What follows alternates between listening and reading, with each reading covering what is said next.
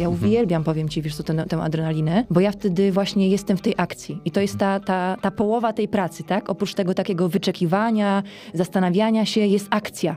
Ja w ogóle, jeżeli chodzi o warunki atmosferyczne, o, o, o, o prognozy pogody, to ja ja jestem po prostu czasami mnie to się rozsadza od środka, wiesz. To było, to, to było najpiękniejsze dla mnie doświadczenie, a ja tam nie pojechałam wcale, wiesz, po zdjęcia.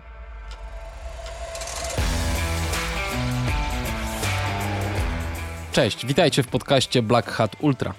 Karolina Krawczyk to osobowość, talent, skupienie na zadaniu i życie z pasją. Jak ja się cieszę, że nagraliśmy ten podcast. Moim zdaniem poznacie Karolinę od strony, która może wam nie być znana. Zazwyczaj schowana za aparatem w skupieniu wykonuje swoje zadanie, a w środku eksplozja emocji i wdzięczność za chwilę, która trwa. Rozmawiamy o tym, jak to jest z pasji uczynić zawód, o podejściu Karoliny do fotografii, o niesamowitych chwilach, które przeżyła z ludźmi trailu. Wspominamy też wyjątkowe momenty z jej kariery i opowiadamy o jej miłości do Beskidu Niskiego.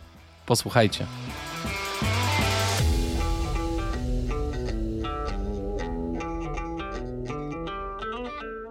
Cześć Karolina, witam cię. Cześć Kamil. Bardzo dziękuję, że wpadłaś. Potrzebowałaś kilka dni, żeby się zastanowić nad tym, czy chcesz tu wystąpić. Czemu? Tak, dziękuję w ogóle za zaproszenie. Potrzebowałam zebrać myśli i, i musiałam się zastanowić, czy, czy po prostu chcę się podzielić jakąś taką swoją historią na temat zdjęć, na temat też pewnie biegania i, i bycia częścią tego środowiska biegowego, bo zazwyczaj chyba preferuję taką taki styl mm, bycia gdzieś y, mm, w swoim świecie po prostu. Mhm. Także no, wiem, że czeka mnie tutaj e, podzielenie się jakimiś swoimi uwagami, spostrzeżeniami, doświadczeniami i mm, to jest jakieś wyjście po prostu do tego świata i no i myślę, że, że, że to nie do końca jest strefa mojego komfortu. Ale, no właśnie. Ale jest też ogromna ciekawość, także. Super. Bardzo się cieszę, ale ty lubisz wychodzić czasem ze strefy swojego komfortu? Zauważyłaś, że przynosi ci to jakąś wartość? Lubię, bo myślę, że to jest konieczne dla rozwoju. Jakkolwiek mhm. by to nie, nie brzmiało, to, to myślę, że jest to konieczne. E, ale to musi się dziać w sferze y, takiej wewnętrznej motywacji, czyli w takim mhm. świecie, który faktycznie jest mój, który, który bardzo czuję, w którym się dobrze czuję, w którym no to zazwyczaj właśnie jest świat fotografii i świat biegania. Mhm. To najłatwiej po prostu wyjść z tej strefy komfortu i, i zdarza mi się to dosyć często. Natomiast cały czas mam gdzieś z tyłu głowy, że robię to na własnych zasadach, że, że to yy, że to jest bardzo spójne ze mną. I wtedy mhm. najłatwiej wyjść z tej strefy komfortu tak naprawdę. Natomiast poza tym światem takim moim, no to zbywa, że się zmuszam, bo to takie jest życie i często jest taka konieczność. Natomiast y, staram się unikać takiej mhm. sytuacji, tak. Czyli y, ty musisz mieć coś w sobie tak dobrze przepracowane, żeby podejmować decyzje takie świ świadomie wychodzenia z tej strefy komfortu. Wtedy, wtedy to robisz, tak jak powiedziałaś, na własnych warunkach i jesteś w stanie trochę kontrolować przebieg zdarzeń. Tak, kontrola to jest chyba dobre słowo, wiesz, bo... No to jest takie, takie też bezpieczeństwo, tak? I, tak? I, myślę, że wszyscy po prostu lubimy mieć kontrolę nad, nad sytuacją. I też wspomniałeś tutaj o tej świadomości. To no, dużo, dużo, dużo, tak jakby dużą część tego wszystkiego zabiera jakaś taka analiza. Takiej jestem konstrukcji, że po prostu analizuję wiele spraw. Chyba też dosyć mocno żyję tym, co jest w mojej głowie, ale lubię takie świadome podejście w ogóle mhm. do, do, do, do życia, do pracy, do, do relacji i na bazie właśnie takich doświadczeń jakoś podejmuję po prostu decyzje w pracy i w życiu prywatnym. Bardzo mi się podoba to twoje podejście. Też czytałem artykuł Magdy Dołęgowskiej na, na Pieraju. Już on ma trochę. 2000 chyba to był 16 rok, gdzie mówiłaś w bardzo podobny sposób o tym, że przechodzisz na profesjonalne robienie zdjęć. I to też opowiadałaś o tym, że to było dla ciebie wyjście ze strefy komfortu, no bo musiałaś opuścić stałą pracę i poświęcić i rzucić się tak naprawdę w e, nieznany świat trochę. Nie wiedziałaś, czy będziesz w stanie żyć z robienia zdjęć. Tak pisałaś o tym wtedy, tak w artykule było napisane. Co z perspektywy czasu myślisz o tamtej decyzji? Mm, tak krótko. Tak. a za chwilę też yy, więcej, Tak. więcej, tak? To była bardzo dobra decyzja. To nie była decyzja, to nie był taki skok yy, na pewno yy, w krótkim czasie. To była przemyślana decyzja. Mm, Złożyło się na to mnóstwo czynników. Ale przede wszystkim właśnie w mojej świadomości to się budowało. Przez te kilkanaście miesięcy o tym myślałam. Natomiast dojrzewało to do mnie, y, we mnie też i we wcześniejszych latach tej pracy. Pracowałam na etacie, y, zajmowałam się sprawami dydaktycznymi, naukowymi w temacie związanym z moim wykształceniem. No właśnie, jaki to jest, jakie jest twoje Mm. wykształcenie?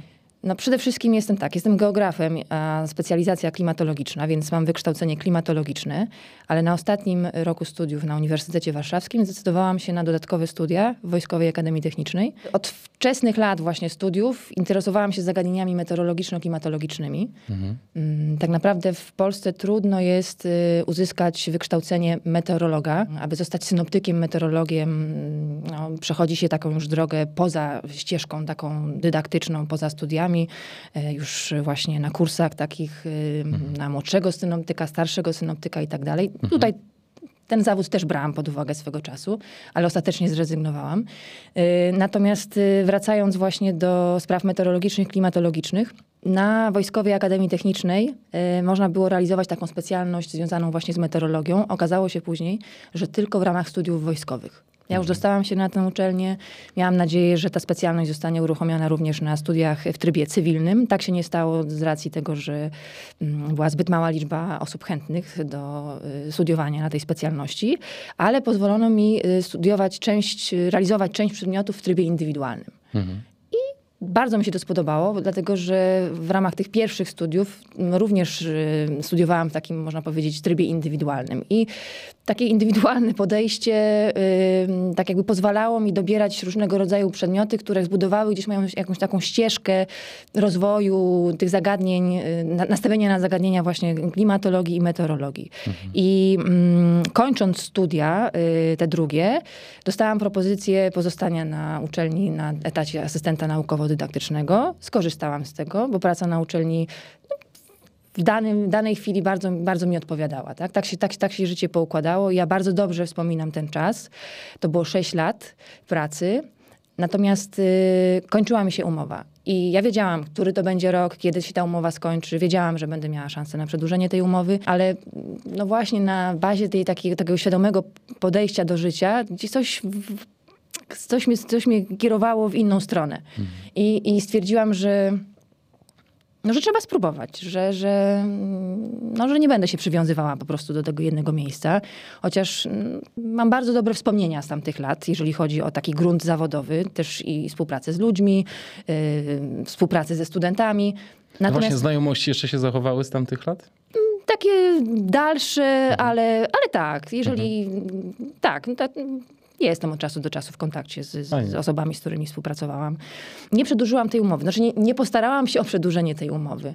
E, także zakończyłam współpracę z uczelnią w 2016 roku i ja już wtedy mm, biegałam z aparatem po Polsce, tak, tak, tak, tak, to, tak, to, tak to ujmę. E, Ty użyłeś tutaj słowa mm, przejście na profesjonalną fotografię. Jak ja patrzę teraz właśnie z tej perspektywy tych kilku lat, to, to była duża odwaga. Tak po prostu zrobić taki krok. I tylko, że wiesz, ja mam takie przeświadczenie, że często takie decyzje podejmujemy, zanim jesteśmy gotowi, tak na 100%. Znaczy w ogóle przy takich zmianach y, nie sądzę, żeby mm, połowa ludzi podejmując jakieś właśnie takie zasadnicze zmiany była tak na 100% pewna, gotowa, że tak, to jest ten moment na zmianę, działamy. Tylko zazwyczaj tak jakby serce nas wyrywa do tej zmiany, ono już wie, że musi coś wprowadzić, coś zmienić e, że już chce być gdzieś indziej i to już jest po prostu Pozamiatane. pozamiatane. To już się wydarzy. To już nawet jeżeli będziesz to odciągał, będziesz po prostu racjonalnie podchodził do, do, do, do pewnych spraw, to zawsze wrócisz głową, znaczy sercem właściwie, No wrócisz do sercem. sercem, tak? Do, do, do, do potrzeby wprowadzenia tej zmiany. I u mnie to narastało przez kilkanaście miesięcy. Ja sobie tłumaczyłam to na różne sposoby. Angażowałam się w, w pracę na uczelni, bo widzisz, praca na uczelni wymaga takiego właśnie też mm, skupienia się na, na różnych kierunkach. Na rozwoju mm, w sprawach dydaktycznych, czyli przygotowujesz zajęcia, prowadzisz, spotykasz się ze studentami. Tych zajęć miałam naprawdę sporo. Chcesz to zrobić na wysokim poziomie. Y, Chcesz y, pokazać, że jesteś zaangażowany, że, mm, no, że, się, że po prostu też i na bieżąco w danej tematyce. Tak? To zabiera sporo czasu.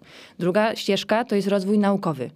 I tutaj też y, no, nieustanna presja i wewnętrzna, ale też zewnętrzna, żeby się rozwijać. Ja tutaj też y, miałam pewne tutaj cele i, i pomysły. Takim ostatnim rzutem na taśmę otworzyłam jeszcze przewód doktorski. Wydawało mi się, że to mnie jeszcze tak zmotywuje. Tak, tak zrobiłam, tak sprawdzę. Sprawdzę, może to po prostu będzie jakiś deadline, tak? Tutaj jakieś zobowiązanie, wyjście, tak? Z jakimś tematem. To nie pomogło. Ale wiesz, jeszcze była taka sytuacja, która, której w sumie chyba chcę powiedzieć, bo mm, z takiego pogranicza właśnie mm, mm, też takich, o, takich emocji i tak, emocji właśnie, bo, bo ja chyba właśnie jestem na tyle taką emocjonalną osobą, że, że często właśnie te emocje pozwalają mi właśnie gdzieś no, podejmować jakieś decyzje, tak? No, no, to jest pewnie, pewnie jakaś tam norma, tak? Ale mm, em, miałam taki, ta, ta, takie zdarzenie. Yy, jechałam na, na konferencję, jechałam pociągiem na południe Polski i w pociągu zostałam okradziona. Mm, Miałam obok siebie sprzęt, właśnie miałam laptopa, miałam taką niewielką e, torbę z sprzętem fotograficznym i w tej torbie był też dysk z danymi, takimi bieżącymi danymi mm, do doktoratu właśnie, do jakichś tam do, do, do, swoich spraw właśnie z tego, z, tego, z tego poziomu naukowego. I e, z racji tego, że do pracy jeździłam na rowerze i nie chciałam po prostu codziennie przewozić mm, komputera ze sobą, to ja większość tych bieżących danych i, i, i swoich właśnie jakichś materiałów miałam właśnie na takim dysku zewnętrznym. I ten dysk zewnętrzny był w tej torbie z tym aparatem. Ja najbardziej przejęłam się tym, że ktoś ukradł mi aparat, mój nowy obiektyw, zdjęcia, które właśnie były też zgromadzone na tym dysku. Ja miałam backup zdjęciowy, natomiast nie miałam backupu z tych najbardziej bieżących spraw, nad którymi pracowałam, tak? Bo no, bo po Nie prostu nie zdążyłam, tak? I mniej się przejęłam tym, że nie mam dostępu do tego bieżącego materiału, do spraw, do, do- do, realizowania swoich tak jakby zobowiązań na, na uczelni, a bardziej się przejęłam tym, że ktoś po prostu, no zabrał mi aparat, ktoś mi po prostu ukradł aparat. I ja, to później się działo tak jakby bardzo tak już y, taką siłą rozpędu, że, że to był też taki przytyczek do tego, że To ci uświadomiło, co jest ci bliskie tak, tak, naprawdę. tak, także. Wiesz, bo to jest tak, że człowiek y, próbuje tak racjonalnie myśleć, wiesz, no tyle lat... Dba o swoje bezpieczeństwo w końcu, te, te, też tyle lat, wiesz, takiego skupiania się na tych, na tych sprawach takich meteorologiczno-klimatologicznych. Tak. To nie, jest, to nie było miejsce, z którego musiałam uciekać, którego nie lubiłam. Wręcz przeciwnie, naprawdę było mi tam dobrze. Ale jednak w innym miejscu było mi trochę lepiej. I tak jakby te emocje mnie właśnie z tamtego innego świata wzywały. Więc to się wszystko poskładało w jakąś jedną całość. Podjęłam decyzję, że, że spróbuję. Mhm. I wiesz, to był też taki moment, w którym ten świat y, fotografii trailowej tutaj na tym naszym podwórku tak ruszał z kopyta, można powiedzieć. Było już kilku bardzo dobrych fotografów, którzy zajmowali się tego typu zleceniami i ja miałam okazję też y, mm, no, podglądać ich pracę. Tak, tak jakby mm, no, w terenie, tak? właśnie w trakcie ich pracy. I ja wtedy już czułam, że to jest coś, czym chciałabym się bardzo zająć. Kogo podglądałaś wtedy? Ym, To było też tak, że zanim y, złapałam za aparat, to biegałam po górach. Także przy okazji różnych zawodów od czasu do czasu po prostu robiłam zdjęcia, tak dla siebie. To sprawiało mi też, też właśnie taką, no, jakąś taką frajdę, tak? I to się działo naturalnie. Yy, I przy okazji yy, różnych zawodów mm, no, przemieszczałam się na przykład razem z Krzyśkiem Zaniewskim, e, z którym do dzisiaj mamy kontakt i też właśnie wspólnie jeździliśmy, czy na e, moje pierwsze e, zawody mm, e, w Beskidzie Niskim, tak, Łemkowyna. Mhm. Też podglądałam pracę Piotrka Dymusa, bo z kolei Piotrek przyjaźni się z Krzyśkiem, także to wszystko, powiem ci, też tak się przeplatało, przeplatało naturalnie, tak. I byłam w tym świecie od strony biegowej, ale czy chodziłaś czasem z nimi na sesje fotograficzne? Nie, to, to, raczej, to raczej była taka, taka po prostu taka wspólna y, wędrówka z aparatem mhm. w ramach y, fotografowania podczas zawodów. Okay. Bo ja zaczynałam od takiego, można powiedzieć, poziomu y, takiego przyglądania się tak dla siebie. I na to nałożyło, na, nałożył się właśnie splot z takich różnych... No, byłam w, w, w, tych miejscach, w których był też Krzysiek, w których był Piotrek i, i po prostu się dobrze dogadywaliśmy, więc... Mhm. więc y, to na pewno nie było jakoś takie ustawione, jakoś tak z góry poukładane. To się po prostu jakoś tak samo wydarzyło. Moja świadomość y, fotografowania na zawodach była coraz większa i, i w pewnym momencie to było dla mnie tak naturalne, że, że, że się odważyłam pomyśleć o tym, że to może być praca. Ale to też jeszcze, wiesz co, to też jeszcze kontakt z, z redakcją y, Ultra, magazynu mhm. Ultra oni właściwie dopiero wchodzili na rynek. Mhm. To właśnie był Pierwszy numer to był chyba, to była końcówka 2015 roku, początek 2016, jeżeli dobrze pamiętam. Tak, tak, 15. Mhm. I ja pamiętam pierwszy numer i pamiętam drugi numer, bo w drugim numerze właśnie już yy, pojawiło się jakieś moje, moje zdjęcie i od tamtego czasu yy, przez to, że pojawiałam się na zawodach, to mogłam dostarczyć po prostu zdjęć do, do, do, do różnych tematów, którymi się y, zajmowali. Był też magazyn Trail, który hmm. pokazywał się przez mm, no, nie wiem jaki czas, ale to było kilka dobrych numerów. To był też to był dwumiesięcznik. Y, także też właśnie y, do tego numeru też udostępniałam swoje zdjęcia. I to też wyszło naturalnie. Mhm. na bazie właśnie takich doświadczeń, wiesz, tak z marszu po prostu, coś powstało takiego konkretnego, czym, czym później po prostu się zajęłam już w pełnym No i też godzin. na pewno poczułaś się doceniona w jakiś sposób, skoro pisma publikowały twoje zdjęcia, prawda? To też musiał być dla ciebie jakiś tak, znak. Tak, to, to, to był taki znak, bo to, mm, to, to dodaje odwagi na mhm. pewno mm, mm, do działania, ale właśnie też do pomyślenia o tym, że to ma jakiś sens. Tak. tak? Bo mm, myślę właśnie, że o ten sens tutaj najbardziej chodzi. Że jak czujesz, że gdzieś jesteś potrzebny, potrzebna, tak? Y, I że to nie jest tylko takie...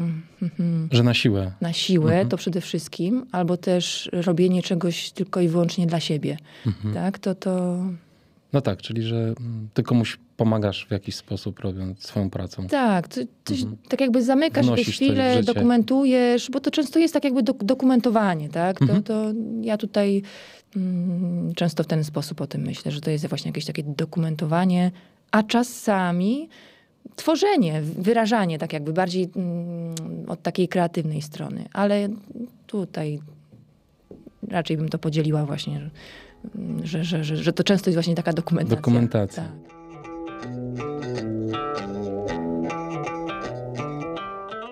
Zaraz opowiemy o tym, jak twoja kariera się rozwijała, ale y, chciałem się ciebie zapytać, od kiedy w twoim życiu w ogóle pojawił się aparat? Bo mówiliśmy o twojej pracy zawodowej, ale czy ty od dziecka robiłaś zdjęcia? Jak to wyglądało? Wiesz co, tutaj właśnie nie ma jakiejś takiej szczególnej historii, wiesz, bo nie, nie od dziecka, ale mm, od myślę 2006-2008 roku. Mhm. To, to, to, to będzie taki czas. Po prostu ten aparat zawsze mi towarzyszył, wiesz, przy jakichś moich po prostu podróżach, przy, przy jakichś spotkaniach. I to było naturalne, że ja że ja mam tą taką wewnętrzną potrzebę kadrowania i po prostu korzystam z aparatu. Tak. Mhm. Wiesz co, ja teraz nawet y, tak ostatnio doszłam do takiego wniosku, że ja mam ogromną potrzebę kadrowania, wiesz, i nie zawsze y, y, korzystam z aparatu. Ja po prostu robię dużo zdjęć telefonem. Mhm. Nic z nimi później, nie wykorzystuję tych zdjęć później mm, y, w jakimś szerokim zakresie. Po prostu tak. kadruję, zamykam coś w kadrze i koniec. Tak jakby znaczy- spełniam jakąś taką swoją, taką, mam taką jakąś wewnętrzną potrzebę. A nie, nie wiesz na czym to polega, z czego to wynika? Hmm sprawdzam po prostu, przekładam tak jakby swoje wyobrażenie, tak jakby na temat y, kadru, na obraz, który mogę oglądać który na płaskim. Zamknąć. Tak, zamknąć mhm. i mogę oglądać na takim płaskim w ramach Czy tak jakbyś sprawdzała, czy to będzie dobrze wyglądać, tak? Tak, coś, mhm. coś, coś, coś, coś takiego. I Kiedyś to był częściej, a właśnie w tych latach takich początkowych to był aparat. No teraz no, mamy te telefony, tak. które pozwalają nam na to, więc... No i robią całkiem niezłe zdjęcia. Tak, to prawda. I, wiesz, i to, to tutaj też jeszcze tak jakby takie doświadczenie związane z wymianą... Yy, spostrzeżeń yy, yy, i w rozmowach z moim bratem. Yy, mój brat y, mm, dłużej robi zdjęcia niż ja. Zajmował się fotografią również na gruncie zawodowym swego czasu. Teraz już nie. Teraz, teraz, teraz to jest jego tylko i wyłącznie pasja, ale, ale, ale nadal fotografia stanowi sporą część jego życia. I my sporo rozmawiamy na temat zdjęć. I nadajemy na, na bardzo podobnych falach. I zawsze tak było, bo mm, potrafimy zadzwonić do siebie z jakąś najprostszą informacją, nie wiem, podzielić się jakimś zachwytem nad, jakimś, nad światłem, nad jakimś kadrem, porozmawiać o sprzęcie. Doradzam się tak, w różnych kwestiach, y, różnych zleceń. Wiem, że zawsze mogę po prostu na niego liczyć i to jest nie do przecenienia, hmm. bo mm, on zawsze we mnie wierzył i zawsze we mnie wierzy, i ja to wiem. Ja się mogę zwrócić do niego z największym jakimś takim dylematem. On swoim myśleniem potrafi po prostu wyprowadzić mnie na jakieś takie właściwe tory. Mhm. Znaczy, trudno nawet to opisać, wiesz, to, to jest po prostu taka, takie często rozumienie się bez słów. I pamiętam właśnie te początkowe lata, on mocno we mnie wierzył i, i to myślę, że moja podświadomość też to wiedziała, znaczy tak jakby odbierała, tak? I, I ja też dostałam tak jakby takiego, takiego wiatru w żagle, myślę, przez mhm. to, że, że mój brat we mnie wierzy. E, zresztą też, też tak jakby no ta... Taki ta, przyjaciel. Tak, to jest mój przyjaciel, no, tak. tak no, dzieli nas mm, spora odległość, hmm. ale, ale, ale, ale zawsze możemy na siebie liczyć i, i to... I to myślę, że, że taki przyjaciel właśnie też, taki życiowy przyjaciel, ale też przyjaciel tak jakby na gruncie takim fotograficznym, takim specjalistycznym, tak. to jest nie, no niesamowite ważne, żeby przegadywać właśnie takie sprawy. Wiesz, no, lubię przegadywać, wiesz, różne tematy. Raczej jestem taką wycofaną osobą, ale potrzebuję y, w kontakcie takim z kimś bliskim, w kontakcie jeden na jeden, mm, przegadywać sobie różne Potrzebujesz się sprawdzić, sprawdzić czasami, czy dobrze myślisz? Y, nie, czy... tak chyba nie. Wiesz, podzielić nie? się. Podzielić, podzielić się. Okay. tak. Żeby ktoś wysłu- potrzebuje chyba zostać wy- wysłuchana. To chyba, chyba o to okay. chodzi. Czyli lubisz tak. się wygadać po prostu. Chyba tak. Fajnie. Chyba tak. To dobrze, że tu jesteś, Karolina. Lubię rozmawiać na tematy, które są mi tak jakby bliskie, a tak. fotografia tak. i bieganie są mi bliskie, także tak, to... to, to no jedno i drugie że... robisz świetnie. Niedawno rozmawiałem z Piotrem Maleszakiem, który mówi, że w ogóle świetnie się z tobą pracuje i planuje e, wspólne zdjęcia na tych samych zawodach. Mówiliśmy akurat o Łemkowynie, bo tam 150 kilometrów trzeba pokryć. Jak ty podchodzisz do planowania zdjęć podczas zawodów w ogóle? Co jest dla ciebie ważne? Gdzie ty lubisz być? Czy lubisz być na szerokich przestrzeniach? Czy lubisz być na mecie? Co ty lubisz jak podchodzisz do planowania? Planowanie jest bardzo ważną częścią mojej pracy. Mm, I właśnie ta praca dzieli się na takie trzy obszary. Właśnie planowanie, później działanie w terenie i później to, co się dzieje już y, po powrocie do domu, tak? czyli praca przy materiale, który, który uda się mm, zebrać no właśnie podczas podróży. E, I to planowanie zajmuje dużo czasu, ale sprawia mi ogromną radość, bo lubię być przygotowana. Wiesz, ja, to jest też takie zacięcie geografa. Mhm. Lubię się z mapami i zorientowaniem się w terenie. Także mm, szukanie tutaj różnych wariantów, sprawdzanie godzin startu, mhm. Y, tempa przemieszczania się zawodników, w jakim czasie, w, którym miejscu mogą pojawić się na trasie. Porównywanie międzyczasów, powiedzmy, z poprzednich edycji. Mhm. Y, sprawdzanie dojazdów, tak? Czy trasa jest przecinana drogami dojazdowymi, czy nie, czy mam się tam dostać na nogach, ile mi zajmie y, dojście do danego miejsca, tak? Jeżeli znam już na przykład jakieś miejsce, to może mam jakieś takie podejście, że może warto tam wrócić, tak? Jeżeli y, trasa jest tak długa, jak właśnie ta w Beskidzie Niskim na, na zawodach y, na Łemkowynie, to jest się tam już, y, no chyba w tym roku siódmy raz byłam z aparatem, to też jest taka potrzeba, żeby może, może jeszcze mnie gdzieś nie było, może, może, tak. może jest jeszcze coś do odkrycia i ja uważam, że podczas Łemkowyny nadal jest jeszcze tam sporo do odkrycia. Więc y, tak jakby na to wszystko nakłada się już, y, nakładają się już plany z poprzednich lat.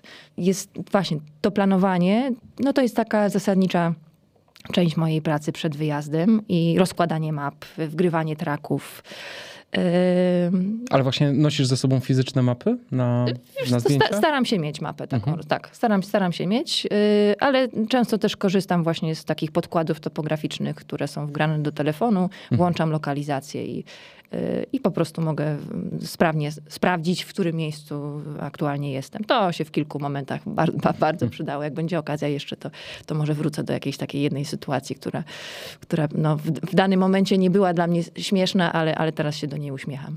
Yy, więc tak, planowanie i wiesz co, dużo też zależy od pory dnia, od pory roku. Mniej więcej tak, y, no tutaj, no tak, dłu- dłu- długość dnia ma znaczenie. Czasami nastawiam się na, bardziej na zdjęcia, na ujęcia nocne. I tutaj to jest, uważam, że zdjęcia nocne to jest, to jest jeszcze taki obszar do, do eksploracji. To jest, to jest tak mnie przyciąga. Tak, ty lubisz noc?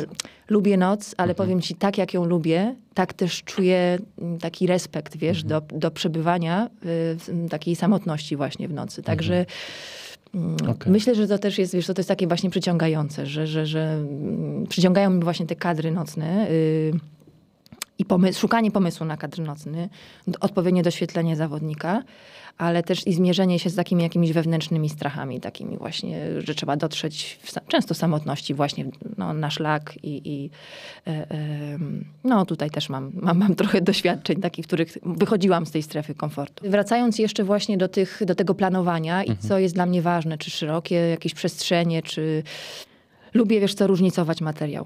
Ja już wracając z danego biegu, do domu. Ja już wiem, znaczy ja czuję, czy po prostu, czy zrealizowałam jakiś taki swój pomysł i czy ten materiał zaspokaja moje takie potrzeby.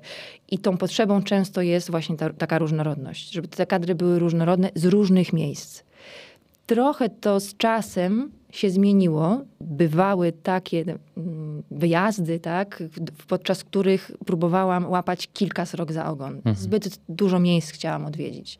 Natomiast z doświadczeniem zorientowałam się, że czasami mm, lepiej jest zrobić mniej, to znaczy odwiedzić mniej miejsc, a skupić się bardziej na tych, które już wybrałam.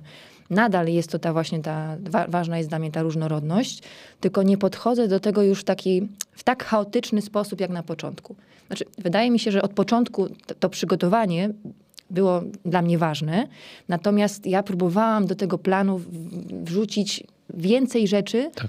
E, Dużo lokacji po Tak, prostu. dużo lokacji. Natomiast doświadczenie podpowiedziało mi, że, że, mm, no, że tutaj to musi być y, mocniej przemyślane. Mhm. Czyli na czym polega mm, ta głębsza praca? Nad szukaniem innych kątów w, w blisko tych samych miejsc? Czy kolorów właśnie, czy pory Mm. dnia? Wiesz co, to, to, to też często jest tak, że po prostu szukanie innych miejsc. Mhm. Czy, czy na przykład jakichś kontekstów, które mogą się znaleźć na zdjęciu, jakichś elementów, które są charakterystyczne dla danej trasy, tak? Mhm. Czy to będzie, nie wiem, fragment jakiegoś stromego zbiegu czy podejścia, który jest charakterystyczny dla, dla, dla danego bie- biegu, tak? Tak jak chociażby kozie żebro na, na trasie Łemkowyny, tak? Czy to będzie mm, no, jakiś element architektoniczny, który no, też w przypadku Łemkowyny no, to są różnego rodzaju jakieś cerkiewki, tak? Czy jakieś krzyże przydrożne i tak dalej. Więc można się skupić na jakimś elemencie, tylko, że no, dobrze jest po prostu wiedzieć, że ten element tam jest. Czyli No ten tak. rekonesans przed Jest biegiem jest ważny. E, I myślę, że przez te lata po prostu też y, no, łatwiej się pracuje już w tym momencie, odwiedzając po raz kolejny e, dane miejsce, bo po prostu mm, no, wiemy, czego się spodziewać, ale trudniejsze jest też to, bo mamy potrzebę zrobienia czegoś innego, czegoś y, odmiennego w porównaniu do, do, wcześniej, do, do, do wcześniejszych wizyt.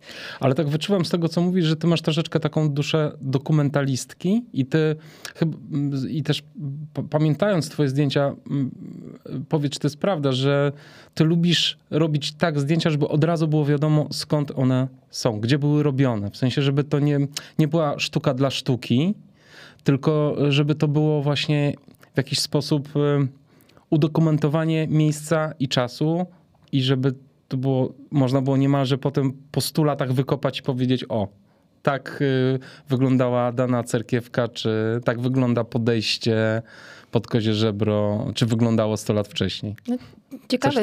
Ciekawe właśnie, ciekawe to, co mówisz, bo faktycznie tak jest. Mm. Wiesz, takie dokumentowanie. Ja już użyłam tego słowa na początku. Tak. I wiesz co, to też wynika chyba po prostu z, z mojej natury, bo mm, nie wiem, czy ty kojarzysz takie badanie, test Galupa. Tak, oczywiście. I powiem, Robiłaś sobie? Tak, robiłam w 2020 roku. Hmm. I na bazie tej wiedzy którą pozyskałam właśnie z, tych, z, z, wyników tego testu, chociaż no, tutaj mówi się, że to nie jest test, po prostu to jest badanie psychometryczne, tak? Bardziej niż, niż test, bo nie ma wyniku pozytywnego, negatywnego. Masz po tak. prostu jakąś informację zwrotną, którą możesz później wykorzystać, tak? I talent, tutaj, znaczy tak, test Galupa pozwala na pozyskanie informacji na temat talentów, które... Yy, określają sposób Twojego działania, myślenia, odczuwania. Tak? Czyli talent to nie jest yy, to mm, czym się zajmujesz, co robisz, tylko w jaki sposób to robisz. Czyli jakieś takie predyspozycje, których często używasz do, no właśnie do, do, do pracy, do, do, do wykonywania jakichś swoich obowiązków, w ogóle do życia. To nie musi być na gruncie zawodowym. W top 5 y, moich wyników jest dyscyplina. Mhm. I słuchaj, ta dyscyplina to jest bazowanie na strukturze, na jakimś schemacie. E, jest też odpowiedzialność i to jest takie kombo. To jak ja, jak ja poznałam te wyniki, to po prostu... Uśmiałaś się. tak, ale wiesz co, ja mocno korzystam, powiem ci, wiesz co, z mhm. wyników tego, tego testu, bo y, zrobiłam go tak jakby w, w, tej pełnej wersji i uważam, że to jest ogromne pole do, do pracy nad sobą i do, mm, do takiego rozwoju osobistego. W ogóle takie tematy mnie mocno przyciągają. Ale tak, ale pytałeś o coś innego, a ja nie, troszeczkę nie, robię taką pięknie, dygresję. Bardzo pięknie. Także słuchaj, także ja chyba po prostu tak jakby za tymi zdjęciami, dokumentowaniem zaspokajam trochę tak jakby tą swoją tą, taką dyscyplinę, tak? Tą tak. potrzebę mm, porządkowania, tak? I, Ale też e, służenia, bo to jest trochę tak, że ty nie robisz tego dla e, własnej satysfakcji, że o, zrobiłam piękny kadr z cudownymi kolorami, tylko jednak właśnie te twoje zdjęcia można, można niemalże, wiesz, e, wyczytać z nich historię terenu, na którym zostały robione i to jest piękne. No to, to może się wpisuje tak jakby w potrzeby y, organizatora danych, danych mhm. zawodów albo biegaczy, którzy, którzy, którzy czekają na te zdjęcia. No może tak jest, wiesz, to, to, jest, to, jest, to jest dobre pytanie, bo jakie są potrzeby organizatora, tak, który, który y, no, zamawia taką usługę, tak? tak? Wykonania takiego reportażu, czy udokumentowania takich zawodów, czy, czy, czy, czy biegaczy, którzy, którzy później korzystają z tych zdjęć. I myślę, że tutaj wachlarz tych odpowiedzi był bardzo tak. szeroki, tak? Ale, Ale... rzeczywiście od strony organizatora padają czasem konkretne briefy? w twoją stronę? Tak, czasami tak. Jak one ja pytam wyglądają na przykład? Ja, ja, ja, pytam, wiesz, y, to zależy od, od zawodów, od organizatora. Często po prostu w, w mailu dostaję informacje, y, jeżeli są krót, krótsze zawody, to dostaję taki brief godzinowy, tak? Mhm. W jakich godzinach po prostu, jak, jakie wydarzenia tak jakby będą miały miejsce, y, czy na przykład y, biegi dla dzieci, czy biegi dla dorosłych, tak? Że potrzebujemy na przykład jakąś reprezentację zdjęć z takiego i takiego tematu w takim, w takim czasie. Proszę się skupić na, powiedzmy, na jakimś tam brandingu, tak? Ale mm, Tutaj takich konkretów zazwyczaj jest, y, zazwyczaj jest niewiele. Zazwyczaj mam taką swobodę w podejściu do tematu, ale wiesz, to jest też tak, że już z czasem wiem, czego po prostu organizator tak y, potrzebuje. To się chyba dzieje naturalnie po prostu. Jeżeli mm, nie zdarzyło mi się chyba abym dostała jakiś taki feedback, że, że, że, że, to, nie to. że to nie że to, nie to że, mhm. że, że brakuje na przykład ujęć z jakiegoś tam zakresu albo... Mhm. Tak, tutaj w tym naszym środowisku mm, no, mocno, mocno doceniam to, że mogę pracować w większości na własnych warunkach. To takie indywidualne podejście do tematu jest preferowane mhm. w tym naszym środowisku. No i muszę powiedzieć, że y, wiesz, wziąłem udział w kilku zagranicznych biegach. Yy, uważam, że to, co my mamy na polskich biegach, czyli yy, materiały, które się pokazują od fotografów, od ciebie i od, yy, i od innych, to jest po prostu, wiesz, to jest klasa sama w sobie. Jakby bardzo wiele innych poważnych imprez nie jest w stanie dowieść czegoś takiego. Do tego stopnia, wiesz, że byłem na jednym biegu, gdzie facet po prostu siedział, tutaj SMS-ował z żoną albo sprawdzał Instagrama, a tu miał oparty aparat, wiesz, na, e, na łokciu i robił tak, jak przybiegał, wiesz, biegacz. I po prostu, no, No mrok, no. Mrok. Także szacunek dla ciebie i dla innych, bo robicie wspaniałą robotę.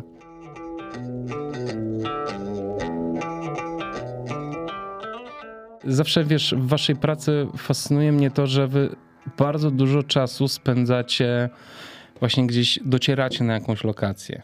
Yy, czekacie na biegaczy.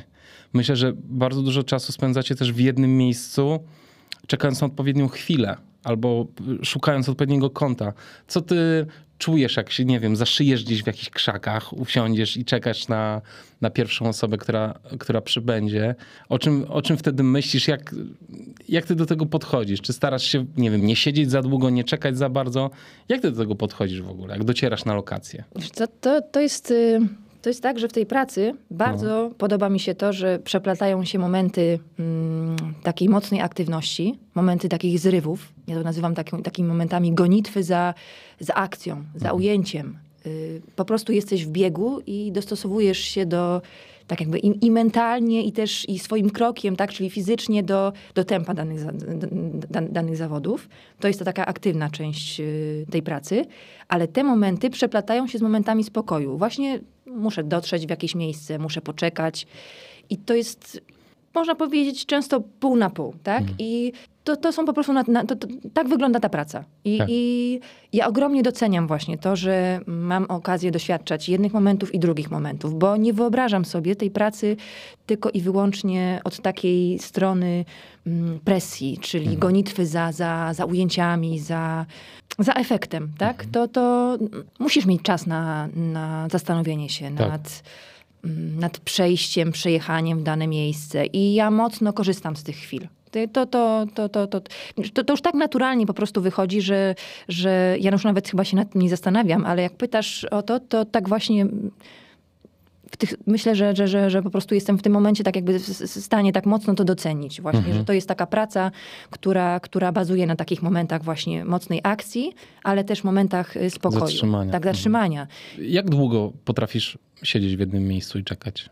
Nie I za robić? długo, wiesz, bo to jest... No właśnie. Tak, nie za długo, wiesz, bo Tutaj też jeszcze wkracza mój po prostu taki temperament cały na biało, że po prostu no pójdźmy z 50 metrów dalej, może tam będzie lepszy, tak.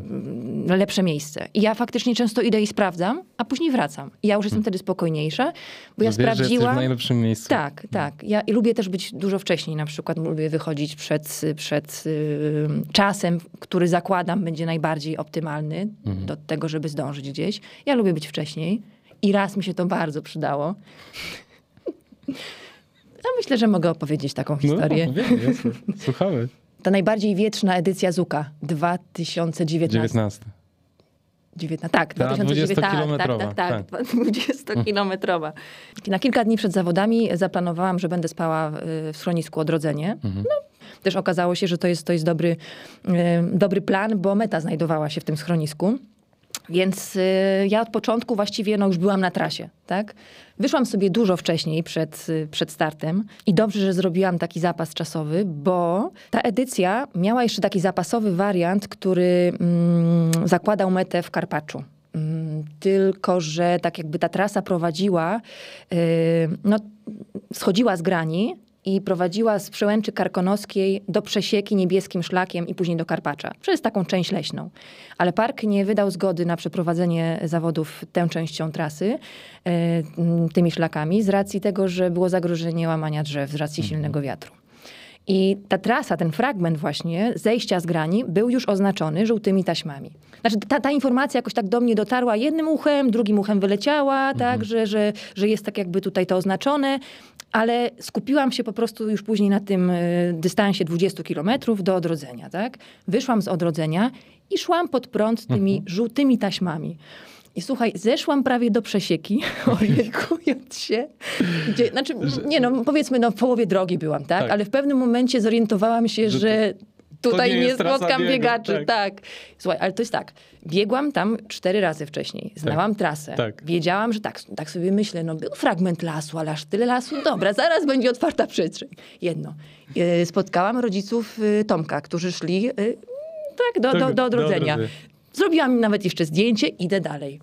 wiesz, tutaj tak, no, tak, tak, tak, tak, tracę tak wysokość, tak, takie zejście, no zaraz na pewno się wypłaszczy, będzie w górę. Słuchaj, wszystko po prostu, miałam tak, klapki na oczach po prostu, tak, widziałam te żółte taśmy. I Tak. w pewnym momencie zorientowałam się, jaki wariant przyjęłam. Słuchaj, to było najbardziej parszywe uczucie, jakiego doświadczyłam podczas swojej kilkuletniej pracy z aparatem. Nie, do, nie do powtórzenia, absolutnie nie chcę w ogóle. Yy, no, nie, nie chciałam, żeby mnie coś takiego spotkało. Nikomu tego nie życzę. Ale wiesz co? Zebrałam się w sobie. Miałam pięć warstw na sobie. Zebra, zdjęłam z trzy, tak? I po prostu. Zaczęłaś biec Zaczęłam biec, tylko że z tego stresu ja po prostu czułam, że moje nogi są jak z waty. Ale to były pierwsze, powiedzmy, minuty. Ogarnęłam się, tak, i, i zdążyłam, słuchaj, zdążyłam. Gdzie Ja miałam taki plan, słuchaj, y, na ten dzień, że przy niewielkiej widzialności, a faktycznie wtedy tak było, y, będę się kręciła wokół śląskich i czeskich kamieni. Po prostu to był sposób na wypełnienie kadru, tak? Mhm. Żeby to nie było tylko mleko, tak? Tylko po prostu też od czasu do czasu pojawi się tam gdzieś jakaś właśnie Jakiś forma, kontekst, jakiś tak, tak. I to był właśnie, i, i, i to był dobry pomysł na ten dzień. Mhm. Ja zdążyłam i powiem ci, że te emocje po prostu mnie tak rozgrzały, po prostu byłam tak mocno y, skupiona na tej pracy, ja tak bardzo chciałam, wiesz, sobie jakoś tak zrekompensować, wiesz, to, co się wydarzyło, że się popłakałam z radości, słuchaj, wiesz, też. Ja po prostu, słuchaj, leciały mi łzy, wiesz, że tak dotarłam do tych śląskich i czeskich kamieni, do, do, do, do śląskich kamieni. I powiem ci, że byłam tak wzruszona tym, że ja po prostu zrealizowałam ten swój plan, że ja tam jestem, że ci biegacze biegną, to nic, że wieje. Słuchaj, w takich warunkach chyba nigdy nie robiłam zdjęć. Yy, nie mogłam nawet czasami utrzymać po prostu pozycji pionowej, tak mocno wiało, bo pierwszego, chyba Michał Rajca wiek pierwszy, Tak. on trzeci raz wtedy wygrał w Zuka. Wyłonił mi się za Petrowej Bołdy, ja jeszcze byłam wtedy y, właśnie tutaj troszeczkę wcześniej przed, y, na, na, na, na trasie. Ja podniosłam aparat, wykonałam kadr, ale nie wiedziałam zupełnie, co to będzie za kadr, bo po prostu no, no nie, nie byłam w stanie utrzymać właściwie takiej pozycji mocnej, tak, na nogach. Piękne. Słuchaj, czy te łzy, jak ci leciały, to ci zamarzały od razu na policzkach? Czy... Bo wtedy to było Tego, te, tego nie pamiętam, ale słuchaj, to, to Emocje duże. emocje w ogóle, ta mieszanka, wiesz, związana w ogóle z warunkami tak, atmosferycznymi. tak. Słuchaj, to ja w ogóle, jeżeli chodzi o warunki atmosferyczne, o, o, o, o prognozy pogody, to ja, ja jestem po prostu czasami mnie to się rozsadza od środka, wiesz. Wiesz. Zdjęcia są moją ogromną pasją. Bieganie też bardzo lubię, ale w ogóle sprawy związane z meteorologią, to ja czasami jestem tak nakręcona tym, co się dzieje i wtedy działo się właściwie tyle, że ja też to jeszcze pamiętam, wiesz. To, to przeplatanie się po prostu różnych, różnych, różnych takich spraw, które wywołują emocje. Więc tak, ja, ja przestałam wtedy panować nad tymi emocjami, chociaż może nie, do, może nie na tyle, żeby nie wykonać swojej pracy, bo ja, wiesz, to, to wiedziałam, że ja mam zrobić swoją pracę. I wiesz, i to, to, to było jedne, z, to było chyba jedno z ciekawszych doświadczeń w ogóle w mojej historii fotografowania na zawodach i dobrze to wspominam.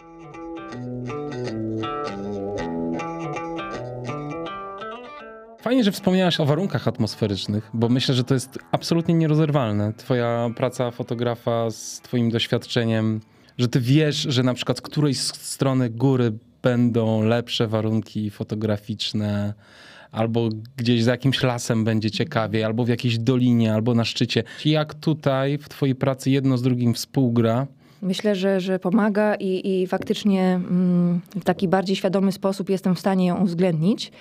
Ale mm, chyba najważniejsze tu jest jednak doświadczenie właśnie w pracy, te, te, w, w pracy w takim środowisku. I gdybyś rozmawiał z, z innym fotografem z tego środowiska, myślę, że, że, że odpowiedź byłaby podobna. To znaczy, że zwracamy po prostu uwagę na te, na te kwestie i mocno je uwzględniamy. Tak myślę. No, mogę powiedzieć tak jakby tutaj od swojej strony, ale tak jak też często rozmawiam z fotografami, bo, bo jesteśmy w kontakcie. To jest takie środowisko mm, dosyć takie, bym powiedziała, kameralne i my jesteśmy, my jesteśmy w jakichś kontaktach takich, czy, czy podczas zawodów, czy też czasami po, po, poza zawodami.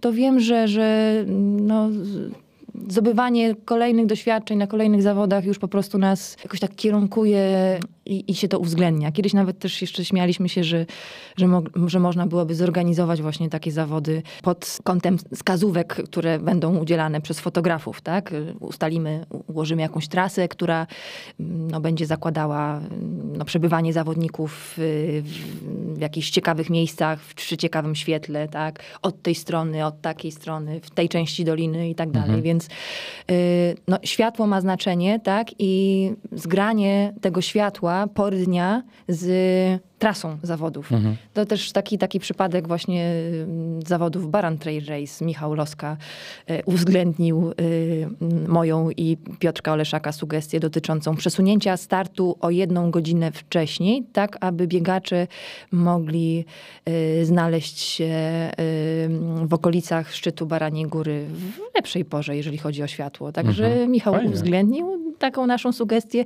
Wiesz, tak, tak trochę mm, śmialiśmy się przy tym, że a, że może słuchaj taki pomysł, ale on naprawdę do tego podszedł. to. No, podchwycił s- to. sam jest fotografem, Tak, więc tak, pewnie tak, dlatego. tak.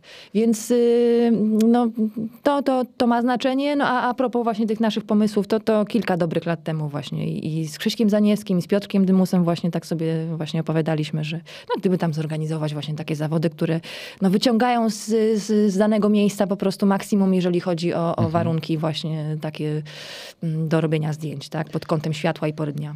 Ale powiedz mi, czy jak stoisz, nie wiem, na jakiejś otwartej przestrzeni, na połoninie caryńskiej i widzisz, jak te warstwy chmur tam się przecinają na różnych poziomach i tak dalej, to dociera do ciebie trochę taka, docierają do ciebie takie myśli związane z y, właśnie z pracą, z, z, z swoją wiedzą na temat klimatu i ty mówisz, wow, ale super zjawisko. Masz coś takiego? Zdecydowanie tak. Aha. Zdecydowanie tak i uważam, że, że to, to, się, to się chyba nigdy nie zmieni. Mhm. Ja, tak jak jeżeli chodzi o, o robienie zdjęć, o kadrowanie, ja mogę przestać robić zdjęcia, tak, ale ja wiem, że tak po, od strony zawodowej, ale wiem, że te zdjęcia po prostu zawsze będą mi towarzyszyły. Bieganie myślę, że też. I te kwestie meteorologiczne y, no, są żywe po prostu Tak. dzień w dzień. Ja właściwie zaczynam dzień od sprawdzenia y, obrazów satelitarnych, danych radarowych. y, Zerkam też na prognozę pogody. Styczeń był tak ciekawym pod względem synoptycznym, pogodowym miesiącem, że tutaj już się mówi, że tam w połowie stycznia tutaj te, te, te burze i, i, oddziaływanie właśnie tego aktywnego, chłodnego frontu jest jednym z naj... No, że będzie najciekawszym zjawiskiem w 2022 roku, a rok się dopiero zaczął. Także y, emocjonuję się tymi wydarzeniami.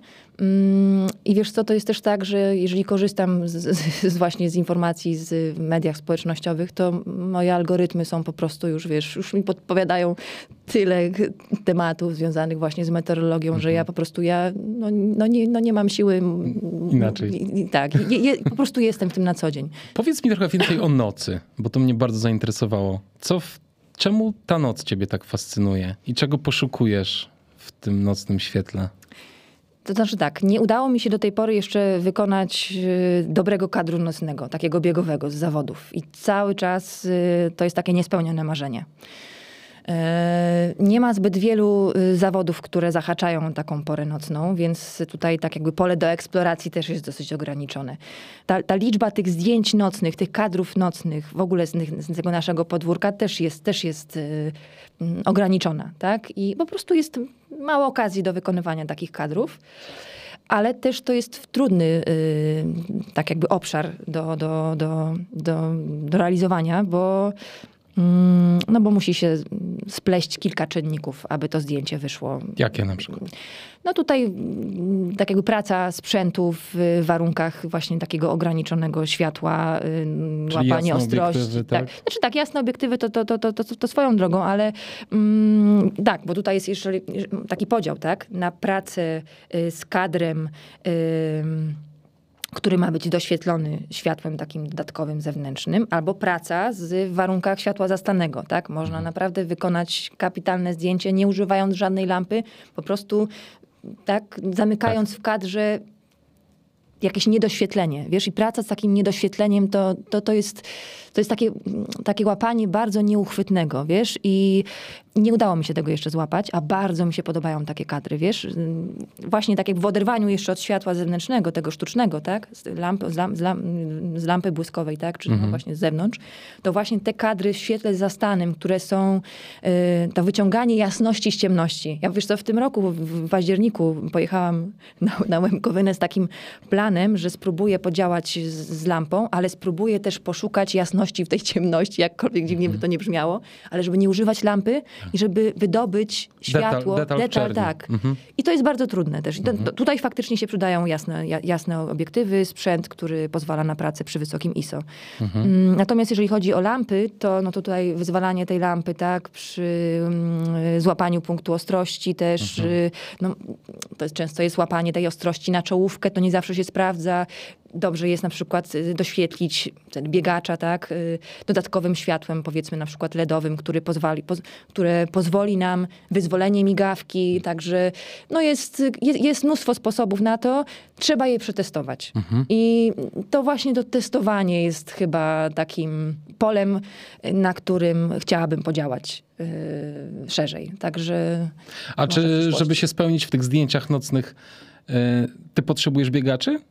Czy y, cały czas mówimy tutaj o zdjęciach z zawodów, czy, czy też czasem po prostu chodzisz sobie w góry po, po, porobić foty? Słuchaj, to jest, to jest, to jest temat, który uśmiecham się tak szeroko, bo, bo mój mąż właśnie często mówi mi, słuchaj, wybierzemy się do lasu w całkowitą ciemność i będziemy ćwiczyć z tym. Ja będę biegał, ty będziesz doświetlała, będziemy sobie, będziesz, będziesz sobie kombinowała, wiesz? I to tak, to jest właśnie to, ten, to takie pytanie z takiego pogranicza mm, przygotowywania się, testowania, a ja mm, zamiast to zrobić, to często testuję na zawodach, wiesz? Mhm. I, I to, to jest do zmiany, na pewno do zmiany, wiesz? I, I, może wtedy uda mi się po prostu wypracować y, jakiś sposób, coś odkryję i zastosuję to później po prostu w terenie. Więc mhm. ja najczęściej testuję na zawodach. Mhm. Okej, okay, okej, okay, fajnie. Y, opowiedz Karolina, co jest w twoim plecaku, jak y, wędrujesz? Czy są tam jakieś dziwne, niespotykane rzeczy, o których byśmy w życiu nie pomyśleli, że je masz? Czy to jest po prostu zwykły zestaw trekkingowy plus aparaty? Mm, myślę, że tak. Zwykły zestaw y, trekkingowy plus aparaty, plus y, jakieś narzędzia typu jakiś śrubokręt, nożyczki, kawałek folii, y, y taśma izolacyjna. Także.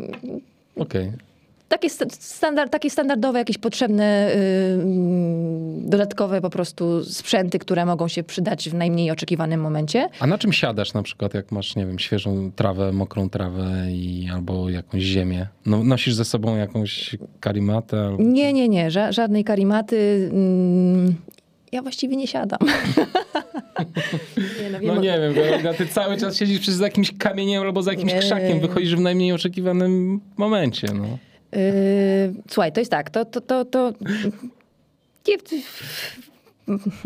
to jest już tak dla mnie y, oczywiste, co ja pakuję do tego sprzętu, że, że, że ciężko ci znaczy do tego plecaka, że, że, tak, że ciężko mi teraz tak jakby wybrać coś takiego ciekawego w, te, w, te, w, tym, w, tym zakresie. Ale tak, mapy, mapy, tak, zdecydowanie mapy. Że, że masz jakąś historię związaną y, z, z mapami albo e, opowiedziałaś coś takiego no to właśnie to, Tak, no to właśnie to jest ta orientacja w terenie no. w, podczas zuka. Ach, tak, to było to, jest to tak, słuchaj, była taka, znaczy wiesz, tutaj tak. oprócz tych taśm, ta mgła jeszcze tutaj miała znaczenie, no, także wiesz, ja, i zna, wiesz, znajomość trasy tutaj była naprawdę ogromna po mojej stronie, ale zawiodły inne sprawy. Tak, to, to lubię być przygotowana, wiesz co, z, z, z przebiegu trasy. To znaczy, mhm. taką, tworzę sobie taką mapę w głowie, wiesz, i mm, mniej więcej takiego próbuję sobie odtworzyć w głowie, na którym kilometrze mogą być zawodnicy, w która część stawki, tak, ci, ci, ci mm, tak jakby z, z, z, pierwszej części, z, z końca stawki, to też ma ogromne dla mnie znaczenie, w jakim wymiarze czasu się to może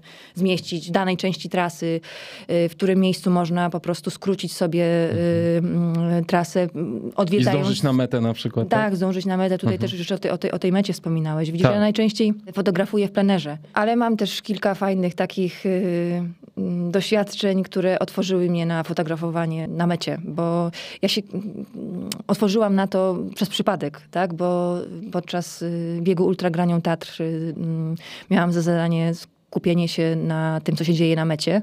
Na starcie, na pierwszym punkcie odżywczym, bo czas na to pozwalał, ale zasadnicza część mojej pracy miała miejsce na, na, na mecie, zarówno w tym roku, jak i dwa lata temu.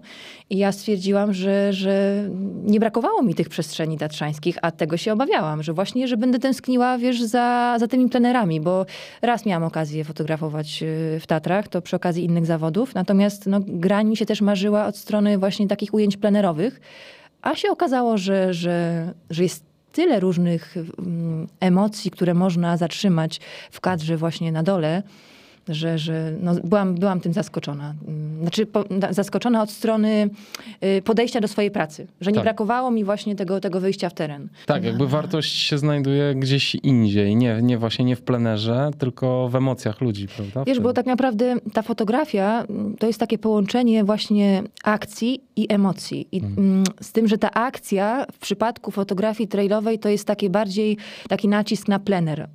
Często tam się nie dzieje, nie, niewiele dzieje strony akcji, jeżeli ujmujesz biegacza na tle właśnie jakiegoś krajobrazu. Jeżeli są to krótkie biegi, to, to faktycznie z tej akcji jesteśmy więcej, jesteśmy w stanie więcej mm, tak jakby wyciągnąć, czy, czy, czy, czy w szerszym wymiarze ją pokazać. Natomiast y, mm, ja sobie tak to dzielę właśnie, że akcja równa się plener i emocje. I fajnie jest równoważyć to w swojej pracy. U mnie ten ciężar idzie w stronę pleneru, tak? Ale mm, no, A zdarza ci się czasem zrobić zbliżenia w plenerze? Mało jest takich ujęć. I, i wiem, że, że mm, znaczy czuję wewnętrzną potrzebę od jakiegoś czasu przebudowania tego podejścia. To, to, to ja już sobie tam od czasu do czasu rozmawiam ze sobą, wiesz, bo w tym temacie i faktycznie jest skupienie się na, na przestrzeni. Ja to sobie tak mówię, że takie kontekstowanie biegacza właśnie z przestrzenią, z jakimiś elementami, które, które tworzą, tworzą krajobraz. A mało jest właśnie takich ujęć y, łapiących szczegóły. Tutaj wiesz co, też jeszcze mm, w to wszystko wpisuje się też y, tak jakby formuła zawodów, bo czy, czy, czy, czy dystanse, bo inaczej pracuje się na krótszych zawodach, na krótszych trasach, kiedy akcja dzieje się bardzo szybko, a inaczej y, pracuje się na biegach ultra. I to jest, y, to jest tak jakby inny worek, doś- worek innych doświadczeń. I ja ogromnie doceniam to, że miałam możliwość spróbowania swoich sił na y, poligonie, jakim była Monte, Casura tutaj w Warszawie, wiesz. Mm, Od, to, to jest cykl biegów y, na górce na Kazurze w Warszawie, na Ursynowie. Ja od 2016 fotografowałam te zawody właściwie bez przerwy. I to będzie 20 może takich biegów, y, tych pięciokilometrowych z przewyższeniem 300 metrów, co w Warszawie wcale nie jest takie oczywiste. I powiem ci, że to było niesamowite pole do zdobywania doświadczenia, bo tak, krótki bieg, zmieniające się światło, bo to, to są zawody, które odbywają się w środku tygodnia, pod koniec dnia, od kwietnia do września, tak? W kwietniu dzień krótki, we wrześniu dzień krótki, no wiadomo w czerwcu dłuższy, więc jest inne światło. Yy, tutaj złapiesz zachód, tu złapiesz ciemność, tutaj biegacz zbiega, tam, zbie, tam, tam podbiega, krótki dystans. I to jest taki y, splot y, różnych czynników, na które musisz zwrócić uwagę, że Musisz być gotowa na muszę wszystko. być gotowa na wszystko. I to jest coś, co mnie przyciąga w tej pracy. Ja uwielbiam, powiem ci, wiesz co, tę, tę adrenalinę, bo ja wtedy właśnie jestem w tej akcji. I to jest ta, ta, ta połowa tej pracy, tak? Oprócz tego takiego wyczekiwania, zastanawiania się, jest akcja. I tak jak ta akcja może mieć też, wiesz co, miejsce wtedy, kiedy, znaczy bycie w tej akcji, to, że ty całym sobą po prostu angażujesz się w tę pracę i w to robienie zdjęć, w atmosferę tego, co się dzieje, i ma też miejsce podczas takich projektów indywidualnych. I to jest powiem ci, że to, to jest ta energia, która mnie przyciąga, wiesz? To jest coś, ja muszę... ym, to, jest, to jest coś, czym żyję. Właśnie tak. Adrenalina, y, nie, czas ograniczony na, na, na złapanie tego materiału y, i pogodzenie, taka potrzeba, wewn- zazwyczaj to tak jakby to jest taka wewnętrzna potrzeba, tak? Pogodzenia wszystkich interesów, takich no, związanych z, z chcesz złapać start albo trochę mety, a na, na trasie, w różnych miejscach i też towarzyszyć. I to towarzyszenie i to, że ty jesteś na tej adre- adrenalinie y, w ruchu i, i przy tych osobach, które po prostu biorą w tym udział.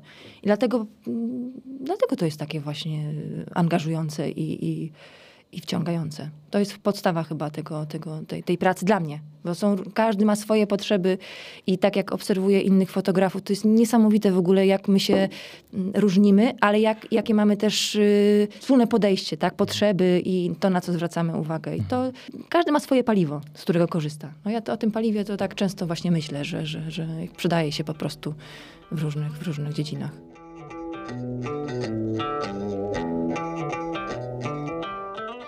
Tyle jest tematów, bo powiedziałaś o tej kazurce i od razu mi się zapala napieraj i bieganie z Dołęgowskim, wiesz, po, po, po Szkocji. W ogóle bardzo dużo miałaś wspólnych projektów, nadal masz z, Tak, tak, tak. z Innovatem i z całą tą ekipą. Ale może zostawmy to na razie troszeczkę na boku. Porozmawiajmy o twoim bieganiu, bo to jest nie mniej ważne dla ciebie chyba.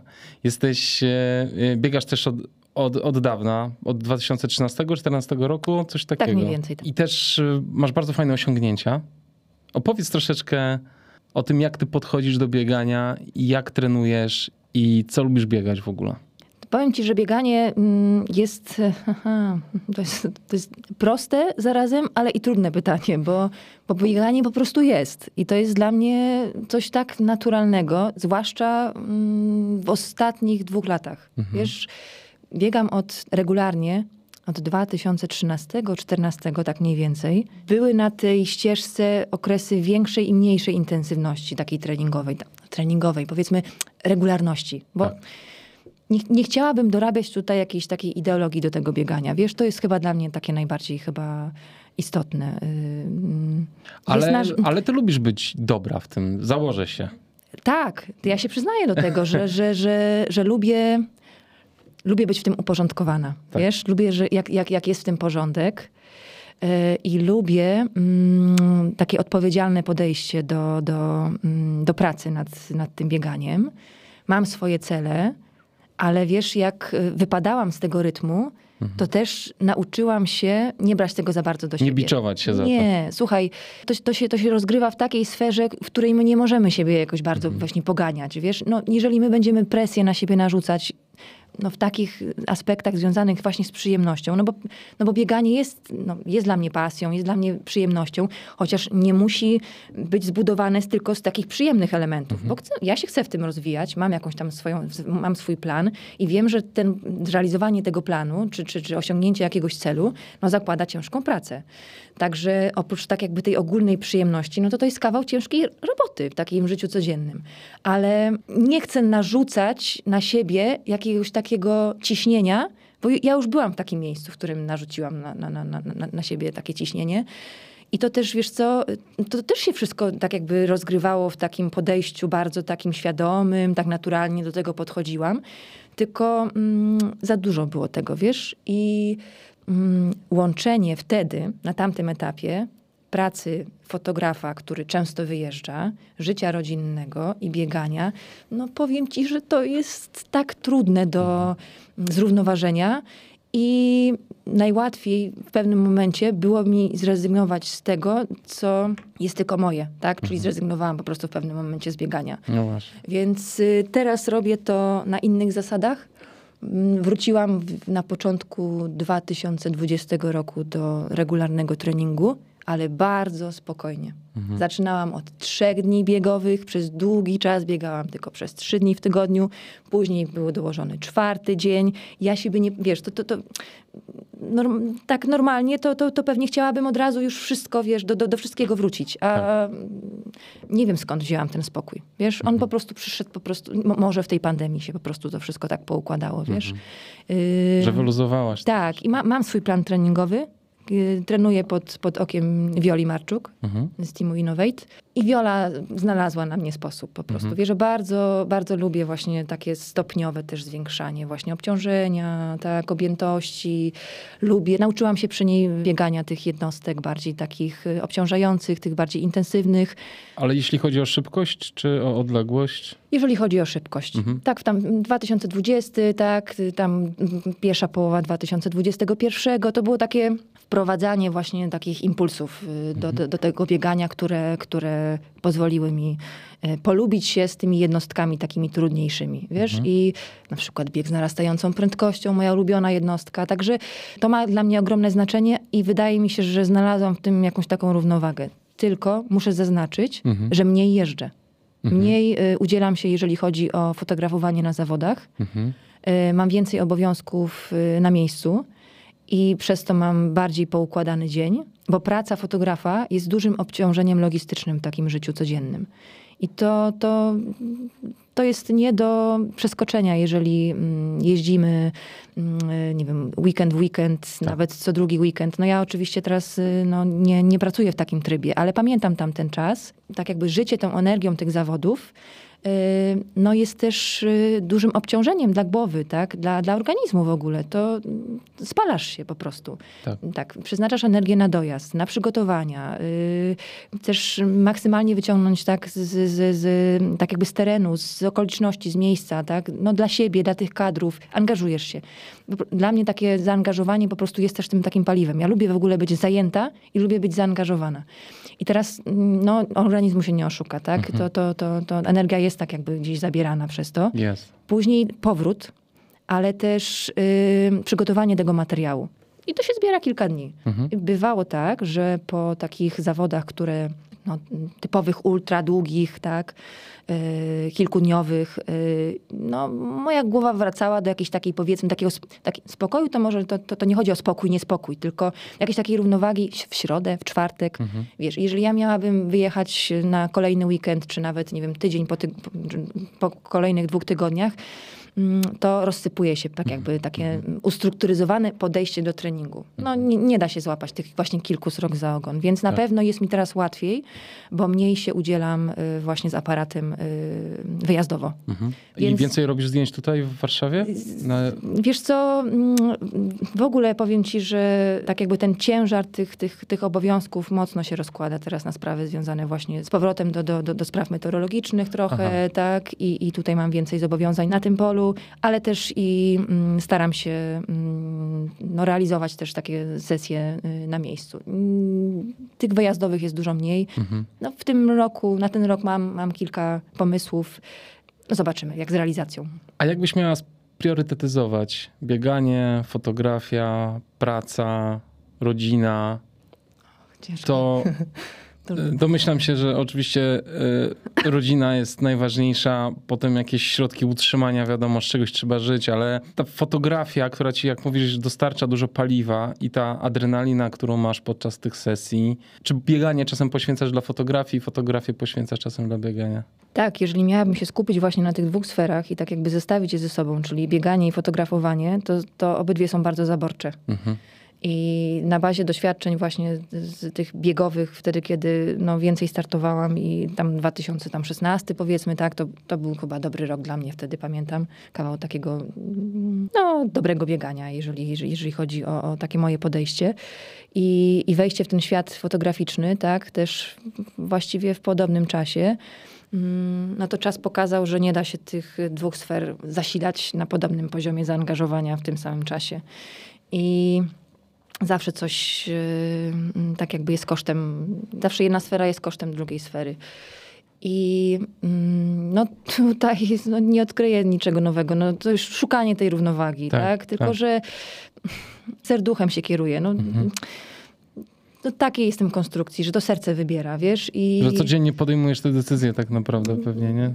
Co, co zrobić. Jak, tak, to znaczy może to nawet, nawet już nie w takim trybie co, co, codziennym, ale tak jakby takiego podejścia na najbliższy miesiąc, czy na, na kolejne miesiące do, do, do na przykład jakichś mm, zawodów od strony fotografa, czy od strony biegowej. Mhm. Ostatnio gdzieś mi bardziej ciągnie w tą stronę biegową, muszę powiedzieć. I tamten rok nie startuję dużo, tak? Ale, ale mam ogromną frajdę, jeżeli, jeżeli mam okazję przypiąć numer startowy. Mhm. Trochę pandemia też zweryfikowała to tak podejście do pracy. Ja też zaangażowałam się trochę w inne, w inne, w inne rzeczy.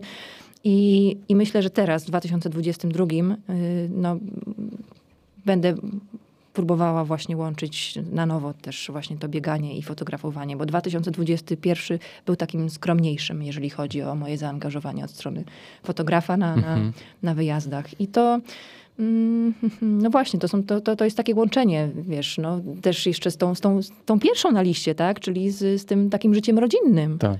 E, to, to na pierwszym miejscu, ale mam ogromne wsparcie tak jakby tutaj od, od strony rodziny i myślę, że mm, przy takim właśnie spokoju na tym polu, takim wewnętrznym spokoju, właśnie wtedy można mm, układać inne obszary. To, to, to, wiesz, to też jest y, tak, że różne dołki łapiemy, tak? Czy, czy jesteśmy raz na górce, raz jesteśmy w dołku. O, w moim przypadku mocno się przekłada na podejście do, do pracy na gruncie fotograficznym i do biegania.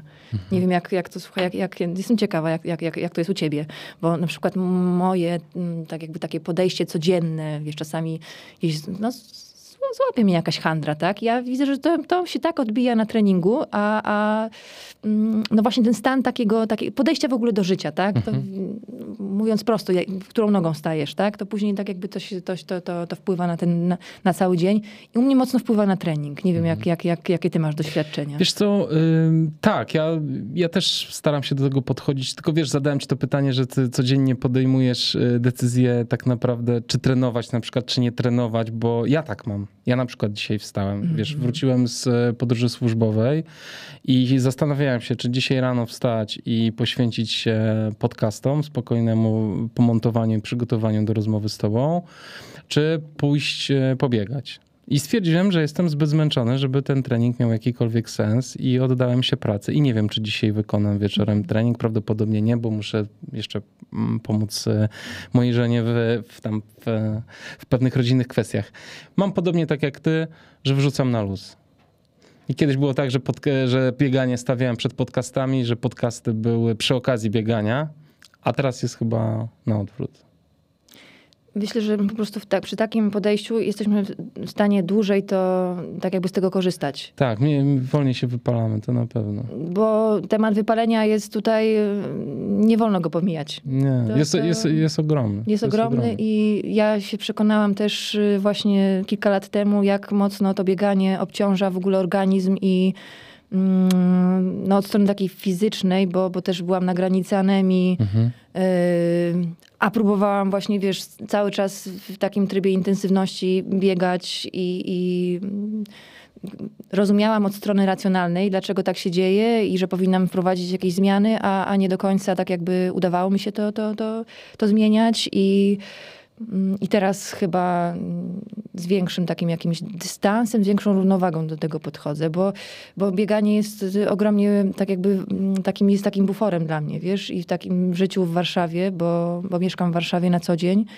i bardzo bym chciała mieszkać w innej przestrzeni, bardziej takiej, no właśnie, gdzie można sięgnąć, wiesz, wzrokiem gdzieś po horyzont, a nie, a nie tylko na koniec ulicy. I, I tego mi brakuje, dlatego chyba też tak często właśnie staram się wyjeżdżać no bo to jest taka odskocznia i, i już mieszkam od 20 lat w Warszawie, ale tak na dobrą sprawę to mm, no, Warszawa nie jest takim moim miejscem. Mm. No właśnie, ty kochasz ten Beskid Niski. Ja kocham Beskid Niski i tak, tak, tak. Masz już tam jakąś małą chatynkę, do no której no nie, jeździsz? Nie, nie, znaczy, znaczy są miejsca, które, które regularnie odwiedzam. Tak. Na swojej chatynki tam nie mam, ale no Mamy z mężem taki, taki pomysł, aby, aby może kiedyś tak tam przenieść się. Przenieść się tak. No, temat jest y, no, takim, można powiedzieć, no, na liście priorytetów, jeżeli chodzi o, o szukanie rozwiązania, bo, bo, bo mój mąż też, też tam czuje blusa w tych górach i często biegamy i no, w ogóle dużo czasu tam spędzamy. Mhm. Także, także, to na pewno jest, jest, jest, jest, jest nasz kawałek, ale no, życie mm, tak jakby tak się układa, że, że że Warszawa tak jakby tutaj nas... Y, Ściąga. Tak i... Znaczy, A twoja praca może być zdalna? Może być zdalna. Męża też?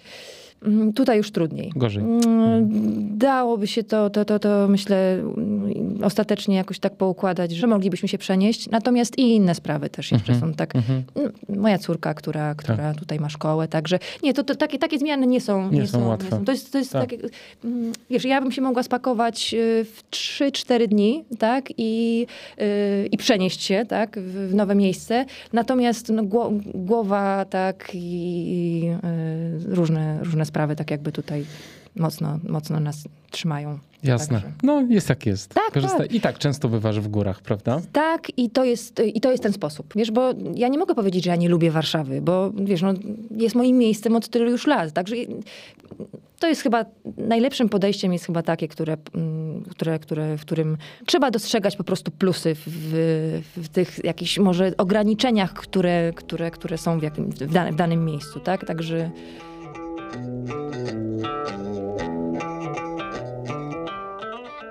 powiedz Karolina, gdzie się na zawodach spotykamy teraz najbliższych? Znaczy powiem ci tak, będę y, tutaj w, w, pracy, tak, z aparatem, będę na zimowym ultramaratonie karkonoskim w najbliższym Oczywiście. czasie. To na pewno się widzimy. To się widzimy, tak.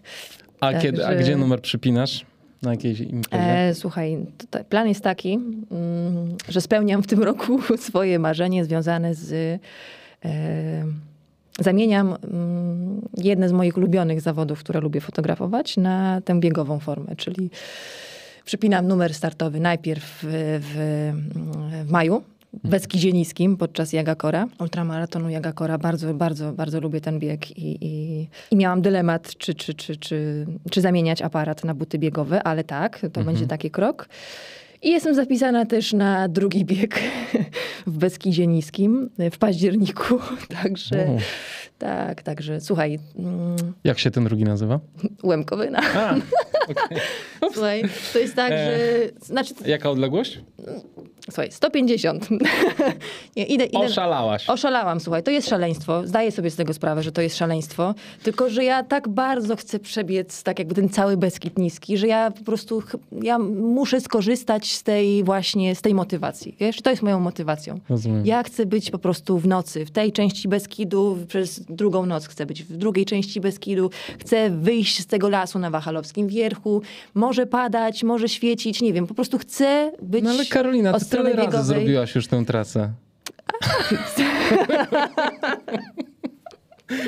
wiesz, boję się, boję się. Tylko wiesz co, y, ja wiem, że, że na tym strachu tak jakby podejdę y, tak mm, odpowiednio do mhm. przygotowań i w ogóle nie podpalę się. Wiesz, to też było tak, że ja pamiętam mm, w 2016 roku chyba startowałam w Krynickiej setce ja się tak bardzo bałam tej, tej setki, chociaż to była moja trzecia setka wtedy, ale przez właśnie ten strach i ten y, dystans, ten taki no, respekt do tej trasy, do, do, do, do, do dystansu, ja po prostu to pobiegłam tak z głową i tak jak trzeba. I ja liczę na to, że właśnie ten respekt też mnie tutaj uratuje. Życzę ci tego. E, wspaniałe masz plany i bardzo jasno określone. Co na to twoja trenerka? E, przyjęła, e, tak, tak przy, przyjęła mój pomysł. No słuchaj, no tutaj będzie praca. Będzie praca. Już jest, już, już, już, już, już, już tak jakby jestem w tej pracy. Znaczy, słuchaj, to jest, to jest tak, że dopiero w maju tak naprawdę, jestem zapisana na Memkowynę, ale w maju po, po, po starcie właśnie w ultramaratonie Jagakora po prostu określę to, tak. czy tak jakby dalsze przygotowania mają, mają sens, czy, czy faktycznie y, no, tutaj skupię się na tym. Na tym Przygotowania zawsze mają sens. Słuchaj, Karolina, o czym twoim zdaniem ludzie, którzy oglądają zdjęcia z imprez, które fotografujesz, zupełnie nie wiedzą, a co bardzo chciałabyś im powiedzieć? Myślę, że chciałabym hmm, tak jakby przekazać tutaj taką informację związaną z, z czasem, y, który każdy fotograf przeznacza tak jakby na, Mm, na wykonanie właśnie danego zadania, tak? I że te zdjęcia, które później oglądamy w galerii, to jest wynik kilkudniowej pracy, ale ta kilkudniowa praca bazuje na doświadczeniu, które wcześniej zdobywane jest przy kolejnych zawodach, przy kolejnych wyjazdach, przez kolejne lata. Słuchaj, w tej pracy tak naprawdę yy, ja bardzo lubię to, że to jest takie. Yy, nieoczywiste w danej chwili, takie mm, nie, nie da się wszystkiego zaplanować, tak? To jest, to jest ogromny plus tej pracy, że mamy taką otwartość, taką swobodę w podejściu do, do, do, do, do, do kadrów, do miejsc, które możemy odwiedzić, tak? Tylko, że w tym wszystkim, w tym niespodziewanym, tak? kryją się też jakieś niebezpieczeństwa. I czy dojazd, tak, czy długie godziny za kółkiem, czy nocleg w samochodzie, zabezpieczenie tej logistyki. Czasami tę logistykę zabezpiecza nam organizator, dołączamy tak do do ekipy i razem spędzamy czas, tak, i za, razem zaczynamy dane zawody, a czasami jest tak, że sami musimy poszukać sobie właśnie czy noclegu, czy, czy, czy zorganizować to od tej logistycznej strony. Później to jest czas y, samej pracy na zawodach, która jest wymagająca, tak, mhm. od strony fizycznej, mentalnej też. No ale wiadomo, że robimy to, co kochamy. To nie ulega wątpliwości. Myślę, że, że to, to, to jest właśnie na, największe paliwo. Natomiast później jest też czas powrotu, kiedy tak jakby ta energia spada i ty w tej energii musisz jeszcze wykonać tak jakby tę bardzo ważną część pracy, czyli postprodukcja. Y, postprodukcja. No mhm. tutaj na takim zmęczeniu, tak? tak? Bo to to jest taka, taka można powiedzieć, równia pochyła, jeżeli chodzi o energię, Mhm. ale ty na tej równi pochyłej musisz wykonać określoną liczbę zadań, zamknąć pewien materiał. I no jest... i to bardzo ważne, bo ty tak naprawdę wywołujesz te zdjęcia, prawda? E, tak naprawdę to w tej postprodukcji tworzą, może nie powstają kadry, ale powstają na pewno kolory. Powstają kolory. mm, Wiesz co, mm, selekcja też jest, Mhm. zajmuje sporo czasu. Przynajmniej w moim przypadku. To nie jest też tak, że mm, wybieram sobie na przykład biegaczy, bo może to być tak odbierane, że kogoś pokażę, kogoś nie. Mhm. Ja, wiesz co, wybieram tak jakby maksymalną liczbę zdjęć y, z, z materiału, tak aby ten materiał był taki, można powiedzieć kolokwialnie, zjadliwy dla oka. Mhm. Czyli jeżeli ktoś, bo dostaje czas, czasami takie zapytania, tak? No tutaj no, widzieliśmy się na trasie, słyszałam, słyszałem, że migawka pracowała i tak dalej. Znaczy, te, ostatnio tak jakby takie, takie, takie zapytania mm, rzadziej się trafiają. Myślę, że tak jakby świadomość osób, biegaczy może trochę jest większa. Natomiast bywało tak kiedyś, że właśnie takie pytania się pojawiały i wiesz, mm, ja wybieram takie zdjęcia, które... Mm, na których wydaje mi się, że biegacz y, Dobrze wygląda. dobrze wygląda, mówiąc tak ogólnie, tak? Czyli czasami lądujemy w nieodpowiedniej pozycji, tak? Tak. Łapiemy biegacza w, w, no, w jakimś takim, takiej pozie, która no, na takim zdjęciu ktoś nie chciałby po prostu siebie oglądać, Tak. tak? Czasami zgubimy ostrość, bo to jest tak jakby też tylko technika, więc jest, jest, są różne elementy, więc parę rzeczy po prostu może się nie udać, chociaż zdjęcie, czy tam kadr, była, była próba złapania kadru. Więc tak jakby ta selekcja później z tych zdjęć, które chcemy pokazać, tak, które, no podpisujesz się później pod Tak. tym, więc, więc... No właśnie, a zdarza ci się czasem, że y, ulegasz presji i wysyłasz komuś zdjęcie poza galerią Wiesz udostępnioną? Co, nie, rzadko. Wiesz co, bo to jest tak, y, może z kilka razy się tak, tak, Mhm. tak zdarzyło, że, ale wiesz co, na takiej zasadzie, żeby pokazać, Tak. że mm, słuchaj, tak, zrobiłam kadr, ale zobacz, on wygląda tak i tak. Tak Mhm. jakby... ym, Że ty nie jesteś super happy? tak, znaczy, dlatego udostępniając galerię, czy, czy, czy mm, dzieląc się, wys- wysyłając y, pakiet zdjęć do organizatora, ja wiem, że to jest materiał, który wykonałam z założeniami, które, które, z którymi przyjechałam, który mm, no, jest podsumowuje po prostu da- dane zawody, tak? Byłam w, w, w kilku miejscach, ten materiał jest w miarę różnorodny. To nie jest tak, że ja zachowuję coś dla siebie i czegoś nie chcę, nie, nie chcę później udostępniać. Ja to robię dla ludzi, tak? Y, Tylko, że muszę przefiltrować przez swoje oko Mm, i, i to, to gdzieś serducho wybiera, tak intuicyjnie myślę, wiesz, bo to nie ma kalkulacji. Ten tak, ten nie, ten będzie. To wychodzi naturalnie, ale to trwa. Więc tak jakby ta, ten, ten czas już po zawodach, to też jest ważny. I właśnie chyba też do tego bym chciała nawiązać, że, że, że to jest y, czasochłonne i nawet jeżeli biegacze później czekają na zdjęcia, tak, no wiem, że też zdjęcia żyją, naj, najpiękniej żyją wtedy, kiedy są udostępniane no zaraz po, po, po, Tak. po zawodach i no, dzisiejsze techniki pozwalają na szybkie dzielenie się zdjęciami i każdy fotograf ma swoje sposoby na, na, na, na i swój styl pracy. Natomiast ja się chyba od lat trzymam swojego i ten czas przekazywania tych zdjęć u mnie nie jest wyśrubowany, wiesz? I ja pracuję szybko, bo to nie jest tak, że ja sobie przyjadę i ja odpoczywam. No to, to dosłownie. Często jest tak, że ja wchodzę do, do, do siebie po kilku godzinach podróży, włączam kom komputer i ja już po prostu zgrywam te zdjęcia, ja już tam czasami wybieram, tak, z, no, po powrocie, tak, wiadomo, że też trzeba wykonać jakieś inne, inne, inne załatwić inne sprawy, ale, ale te zdjęcia są wysoko na, na, na liście priorytetów. Mhm. Więc... Ale nadal kilka dni ci zajmuje przygotowanie. Wiesz, co, to jest tak, że mm, y, po takich zawodach y, dłuższych, tak, no to powiedzmy, że około wtorku, tak, po powrocie galeria mm, może być gotowa, czasami koło środy, czasami w poniedziałek też. To, to, to wszystko zależy od, od materiału, ale wiesz, ja bym też jeszcze zwróciła uwagę na to, że jest, y, na zawodach zazwyczaj pracuje kilku fotografów i tutaj na to nakłada się też podejście organizatora i to, w jaki sposób on później chce prezentować y, materiał w mediach społecznościowych. To, że zdjęć nie ma, mm, wiesz, od razu po zawodach w sieci, to też jest często wypracowana, takie wypracowane podejście przez organizatora. Tak? Najpierw y, pojawia się galeria jednego fotografa, później pojawi się galeria drugiego fotografa. To też jest wszystko poukładane. Tak. często, nie, nie zawsze, ale często, często jest po prostu plan publikacji, więc y, no, na, na, Okej. tak jakby na to wszystko składa się po prostu kilka, kilka Okej. czynników. Czy w Polsce, na polskim rynku jest coś takiego jak rywalizacja między fotografami? E, wiesz co, ja bym nie nazwała tego rywalizacją. Nigdy nie, nie, nie podchodziłam tak jakby do tego tematu przez pryzmat y, rywalizacji. Myślę, że to jest takie motywowanie się może też wzajemne, że może bardziej od tej strony motywacji bym na to popatrzyła. Bo bazujemy tak jakby tutaj, to jest praca tak jakby z, z, z jakimiś, tak, z emocjami, tak? Jesteś w ruchu, robisz to, co lubisz, to, ta, ta, ta energia cię po prostu motywuje, nakręca i mm, skupiasz się na, na swojej pracy, a później, przynajmniej w moim przypadku, ja mam y, taką ciekawość w sobie, aby popatrzeć na zdjęcia innych y, fotografów, mhm. którzy byli w podobnych miejscach, mhm czy na tych samych zawodach i jestem ciekawa ich spojrzenia, wiesz? I to jest tak jakby mm, przeglądanie później zdjęć, czy oglądanie tak, prac innych fotografów od, pod kątem takiej ciekawości. Mhm. Bo mamy często wspólne tak jakby no, motywacje, tak? To, to, to, to, to, to, to na pewno.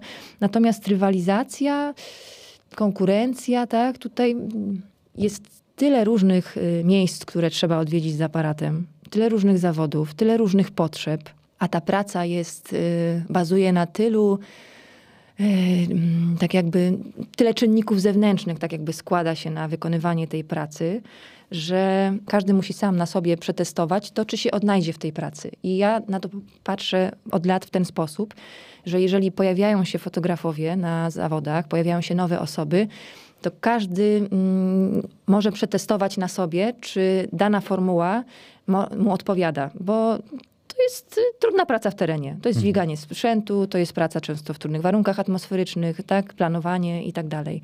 Nie każdemu będzie to odpowiadało. Jeżeli na przykład ktoś lubi pracę w takich warunkach, y, powiedzmy, bardziej komfortowych od strony mm, warunków atmosferycznych. Nie wiem, bardziej lubi taką pracę zaplanowaną, gdzie mm, może na przykład sobie mm, podejść do jakiegoś swojego pomysłu, nie wiem, w studio, tak, planując czy organizując jakąś sesję według jakiegoś briefu i tak dalej, no to niekoniecznie musi się odnaleźć w terenie, tak, więc y, to później chyba, wiesz, to, to, to, to życie samo weryfikuje, wiesz. Jeżeli ktoś chce zostać w tym, to fajnie się patrzy na y, pracę tych osób, które zostają, wiesz, mhm. bo czujesz, że to jest, ta, to jest podobna energia. I że mhm. tak jakby, że nawet nie, nie, nie musisz często się widzieć z tą osobą, czy rozmawiać z nią, ale ty wiesz, że ona też tam w tym świecie znalazła to coś. I to mhm. jest właśnie często właśnie coś, coś, coś wspólnego. Więc ja to, to, to, jak na początku mówiłam, że lubię przegadywać tematy, to ja sporo czasu spędzam y, w swoim życiu zawodowym tak jakby sama ze sobą. I mi bardzo brakuje kontaktów z ludźmi. Mhm. Ja jestem introwertyczną osobą, ale bardzo lubię się dzielić w grupie spostrzeżeniami, tak? wymieniać się doświadczeniami. I jeżeli jest możliwość wymiany mm, właśnie takich doświadczeń, czy przeży przeżywania różnych y, takich właśnie biegowych spraw z innym fotografem, tak? to, to, jest, to, jest, to, jest coś, to jest coś pięknego. Ja mam mnóstwo właśnie wspomnień z takich y, czy wyjazdów, czy mm, właśnie gdzie, gdzie, gdzie drogi różnych fotografów się właśnie przecinały. I no, z Piotrkiem Oleszakiem, słuchaj, my, to jest to jest fajna relacja, bo, bo my po prostu mamy. Lubimy też tak jakby sobie tam żartować po, swo, po, po, po, swojemu i wymieniać się jakimiś y, właśnie pomysłami. Możemy na siebie liczyć, wiesz? Tak, tak, ja tak czuję, wiesz, że w ogóle w tym, w tym środowisku ja czuję dobrą energię. Nie wyobrażam sobie pracy w miejscu, w którym czułabym jakieś zgrzyty. Mhm. Wycofałabyś się pewnie. Tak, ja się, mhm. ja powiem ci, ja, ja, tak, ja się, ja się wtedy wycofuję. W ogóle, czy, czy, czy w pracy fotografa, czy w ogóle na gruncie zawodowym, bardzo ważny jest dla mnie y, kontakt z, z, drugim człowiekiem, wiesz, taka, tak, takie szczere podejście, y, taka, wiesz nie, wiesz, nie zawsze się da, da, tak jakby, wiesz, złapać z kimś taką relację, wiesz, bardziej tak jakby jeden do jednego, no bo często to jest po prostu tylko praca. Ale jednak takie przemycanie tak, nawiązywania jakichś takich kontaktów, takich wiesz, takich społecznych, taka dobra energia i taka życzliwość, to jest dla mnie podstawa. I w tym środowisku biegowym ja to wyczuwam. Czy właśnie na gruncie tak jakby takiej współpracy fotograficznej, czy biegowej, czy w ogóle właśnie w, w takiej pracy w małych zespołach. Powiem ci, wiesz co, najpiękniejszym dla mnie takim doświadczeniem Ja to muszę powiedzieć po prostu, bo to jest dla mnie, to, to jest dla mnie niesamowite wspomnienie. Właśnie z, z tego 2021 roku to jest wyjazd y, do Węgierskiej Górki i towarzyszenie y, Jarkowi Jarek Gonczarenko, tak, tutaj bił rekord y, na GSB, tak, i to, to, było, to, to było najpiękniejsze dla mnie doświadczenie, a ja tam nie pojechałam wcale, wiesz, po zdjęcia. Tak. Ja wzięłam aparat, ale pojechaliśmy rodzinnie, był mój mąż, była też moja córka i tak właściwie podjęliśmy decyzję w ostatniej chwili, ale to było coś, coś, coś niesamowitego. I właśnie w takich relacjach takich, wiesz, jeden do jednego, w mniejszych grupach też jej wyzwala piękna energia. Czy na przykład wyjazdy z, w ramach tutaj takiej, takiej dobrej energii i wymiany z, z teamem Innovate, tak, do, do Szkocji z Krzyśkiem Dołęgowskim. Ojejku, to wiesz, to, to, to moglibyśmy chyba drugi podcast tak, nagrać, wiesz, na ten temat. Także to jest, to jest, wiesz co, to jest spotkanie ludzi, którzy nadają na takich samych falach, jeżeli chodzi o podejście do, do pasji, mhm. do, do, do, do tego czasu, który przeznaczamy na taką Mm, część dla siebie w życiu. My nie musimy się zgadzać, nie wiem, jeżeli chodzi o jakieś poglądy, wiesz, my nie musimy być podobni, jeżeli chodzi o, o, o inne sprawy, ale mamy tak jakby taką część wspólną, która, której po prostu się lubimy i się dobrze czujemy, wiesz, i to, to ja to wyczuwam w tym środowisku i, i chyba dlatego po prostu mm, tak, tak tak człowiek chce po prostu tutaj być i, i, i, to, i z tego korzystać.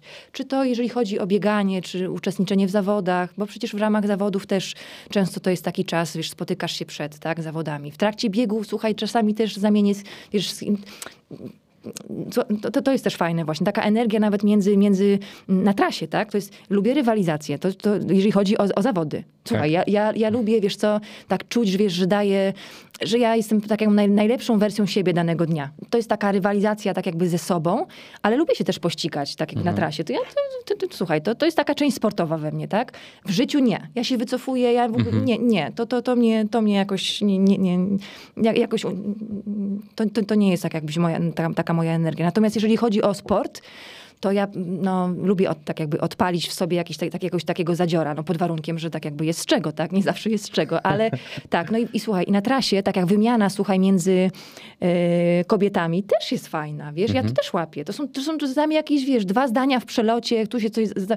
Słuchaj, w, w ramach Baran Trail Race, teraz tak. właśnie we wrześniu biegłam, wygrała Kaja y, Milanowska-Zabel. No, no, miałam okazję ją, ją, ją, poznać i słuchaj, złapałyśmy krótki kontakt po biegu i to jest, ona, porozmawiałyśmy chwilę i, i to, to, to, tak, taką dobrą energię czuję, wiesz, taką kobiecą, babską energię taką, wiesz, ja, ja tak, to, to, to myślę, że, że to jest też to paliwo, które, którym, mhm. którym, które, które jest, jest, jest, jest, jest potrzebne i no ludzie, po prostu energia od ludzi. Ty tak. możesz tak. dać tą energię, bo dzielisz się tym, co lubisz robić i później tak jakby też czerpiesz tę energię od innych osób. To, to, to chyba tak jakby, to jest takie niewymuszone, no jest podstawą i ono jest po prostu, bo to, to, to tego sobie nie zaplanujesz. Tak. tak. Tego sobie nie poukładasz. Tak, i w tym środowisku jest tego bardzo dużo, tej pozytywnej energii takiej i wymiany, wymiany dobrych emocji. Strasznie dużo.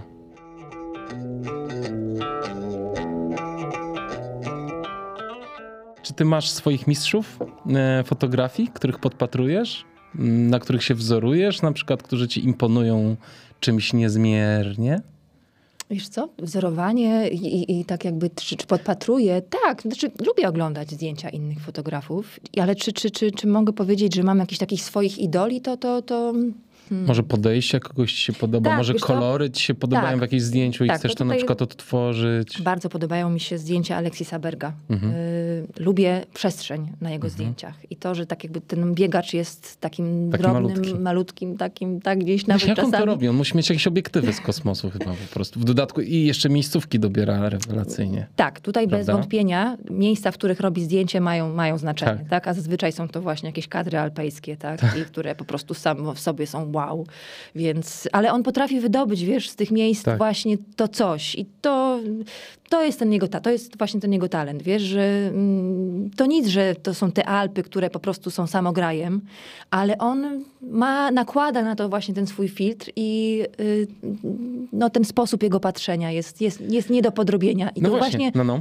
To, to, wiesz, to, to chodzi o taką inspirację, o otwieranie się na, na, na spojrzenie innych fotografów, bo wtedy tak jakby też y, myślisz o swoich zdjęciach przez pryzmat tego, czy, mm, czy dałoby się po prostu zrobić coś w inny sposób, spojrzeć na coś szerzej, inaczej, bo może być tak, że za bardzo przywiążesz się do swojego sposobu myślenia mhm. przez pryzmat zdjęć. I można wejść w jakąś rutynę, można po prostu mieć klapki na oczach i mm, no, nie szukać albo nie widzieć nawet, wiesz...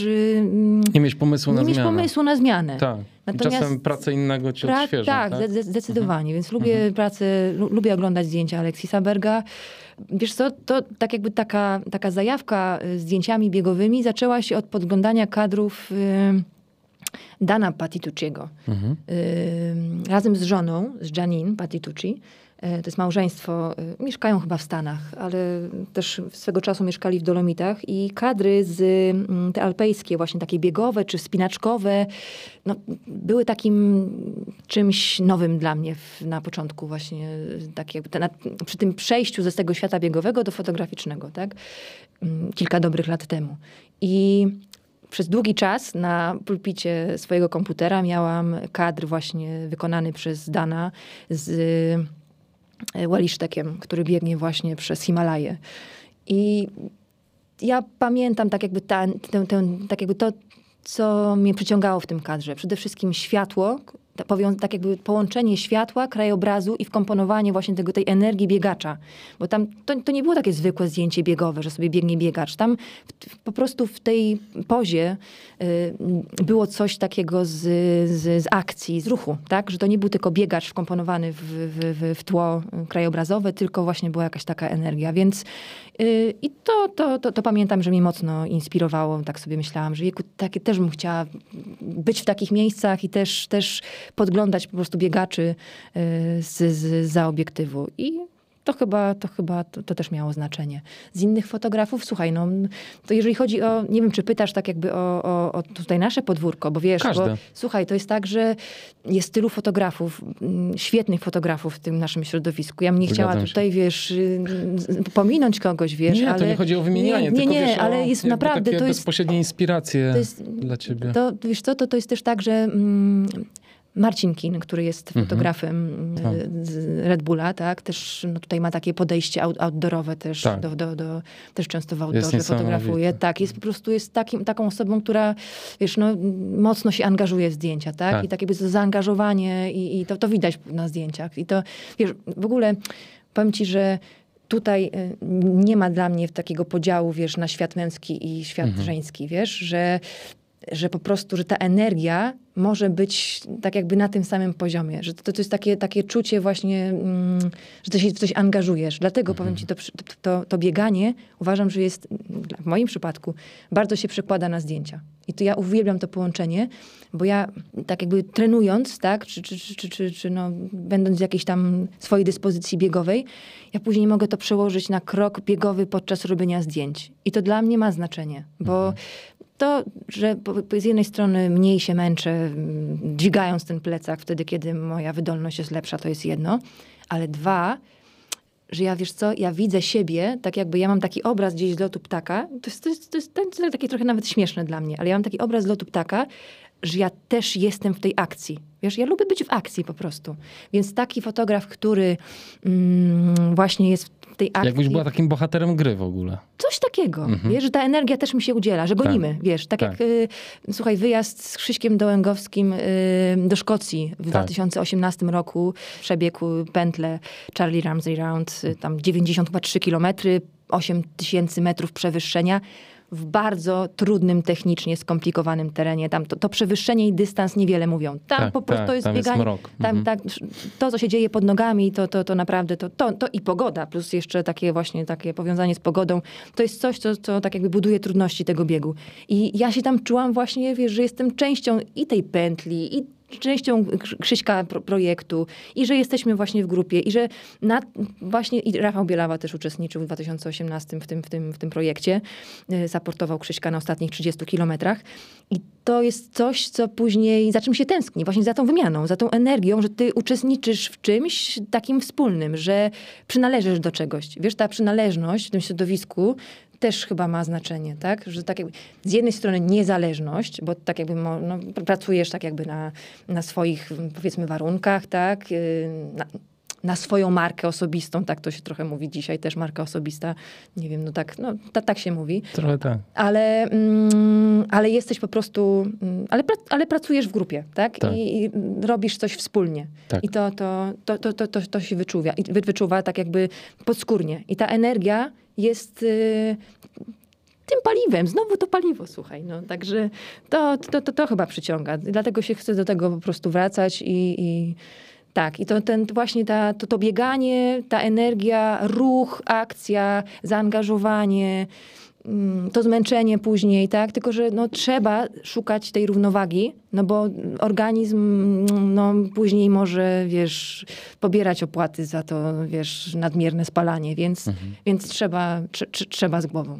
Tak, to widzisz, to ten głos rozsądku się tak. odezwał na koniec i no wiesz co, tutaj też jeszcze podkreślę, że ten tak. głos rozsądku, powiem ci, często mnie tam, wiesz, ściąga, wiesz, z tymi emocjami, wiesz, w dół, wiesz, w dół. No, też pomaga z jednej strony, bo dzięki temu mam plan, jestem przygotowana, ale z drugiej strony też czasami, wiesz, dusi tę energię, że, że, że, no, że tam już nie wariuj, już, już tak się nie emocjonuj, wiesz, trzeba po prostu lądować. No.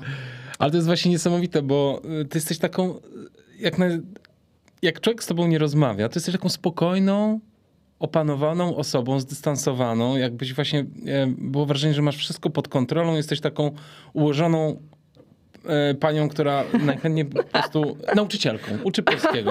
A jak wiesz, a jak po prostu, jak tylko e, zaczynasz mówić, to wychodzi z ciebie taka po prostu ogromna pasja i zaangażowanie ponadprzeciętne, absolutnie.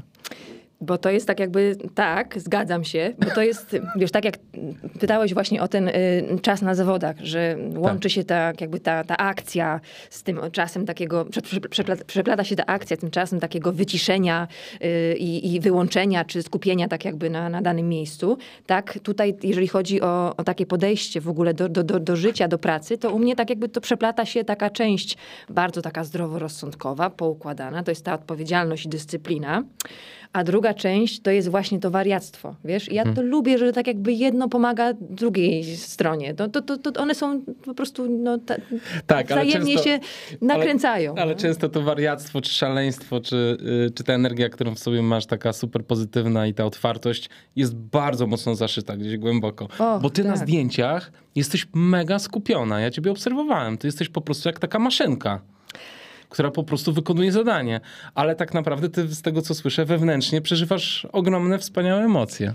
Tak, ja, ja się mocno skupiam na swojej pracy. Słuchaj, ja jestem, wiesz, to jest, to jest właśnie ta, lubię taką strukturę, taki, wiesz, ten, ten, porządek. Ja sobie tam coś zaplanuję, pójdę tu, przyjadę tam, no nie zawsze wszystko się udaje, ale na tym porządku, tak jakby ja, mm, no udaje mi się tak jakby to, to utrzymywać to wszystko w ryzach, wiesz, tak. i a ta energia jest, bo wystarczy, że ja po prostu jestem, wiesz, gdzieś, y, no, gdzieś, gdzieś ładnie poświeci. Gdzieś, I to są takie czasami niuanse. Gdzieś prześwieci, gdzieś przez, nie wiem, przez jakiś fragment, wiesz, korony drzew. Tak. Pojawi się jakaś chmura.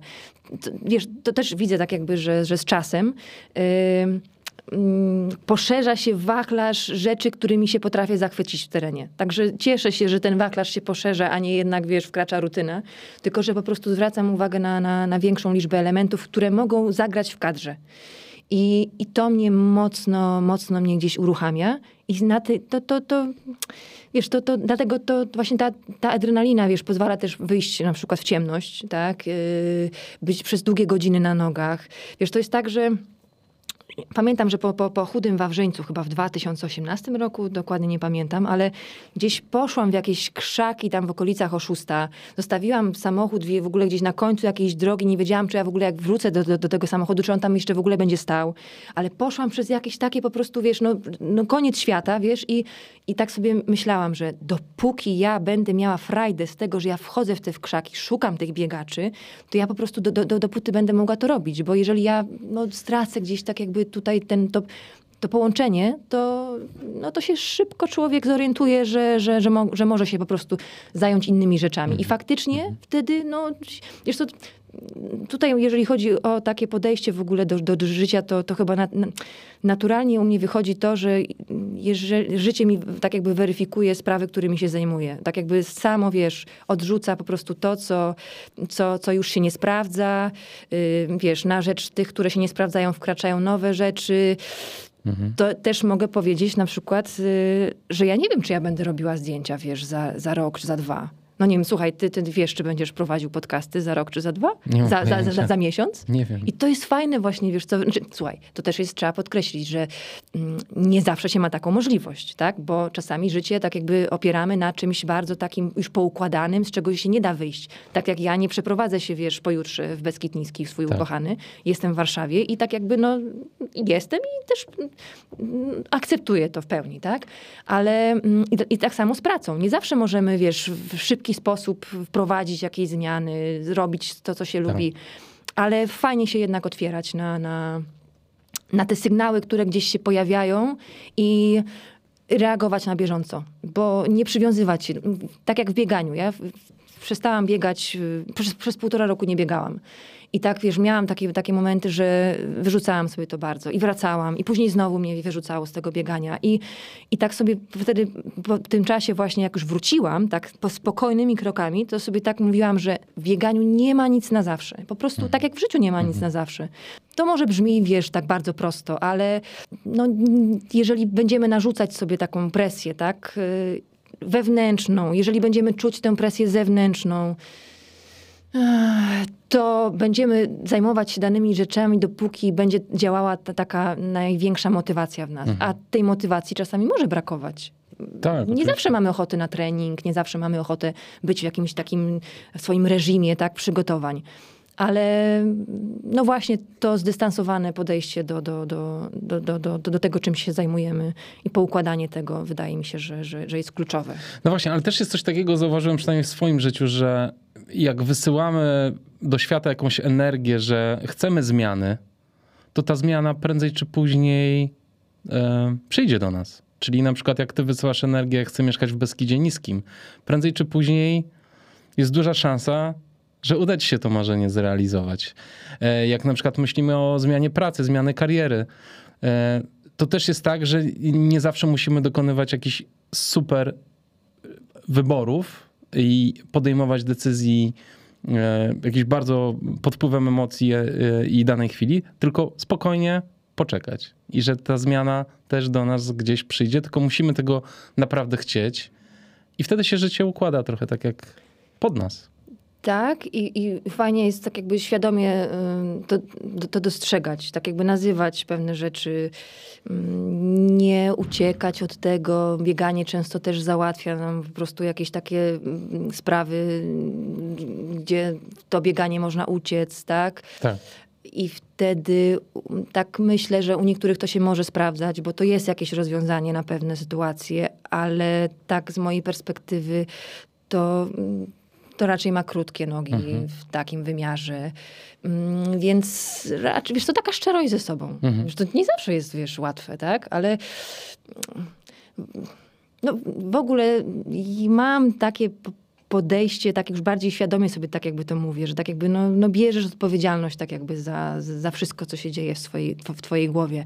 Za decyzje, mm, i za to, jaką historię sobie opowiadasz. To, to, to, jest, to, to wydaje mi się jest takie kluczowe. Tylko no jesteśmy na różnych etapach ze sobą, tak, jeżeli mówimy o bieganiu i też ze swoim bieganiem, bo ja chyba mm, tak mogę powiedzieć, że, że miałam różne tak jakby historie tutaj z tym bieganiem mhm. I, i, i to takie otwarte podejście, nazywanie, tak, tego, te, tak jakby tego, tego podejścia jest, jest szalenie po prostu rozwijające, wiesz, że, mhm. że nie zamykasz się po prostu mm, w jakichś, w jakichś schematach. Tak jak ja wtedy, kiedy próbowałam wrócić, tak, że no ja muszę wrócić, no jak to, przecież to już koniec z tym bieganiem, to już nigdy tego biegania nie będzie.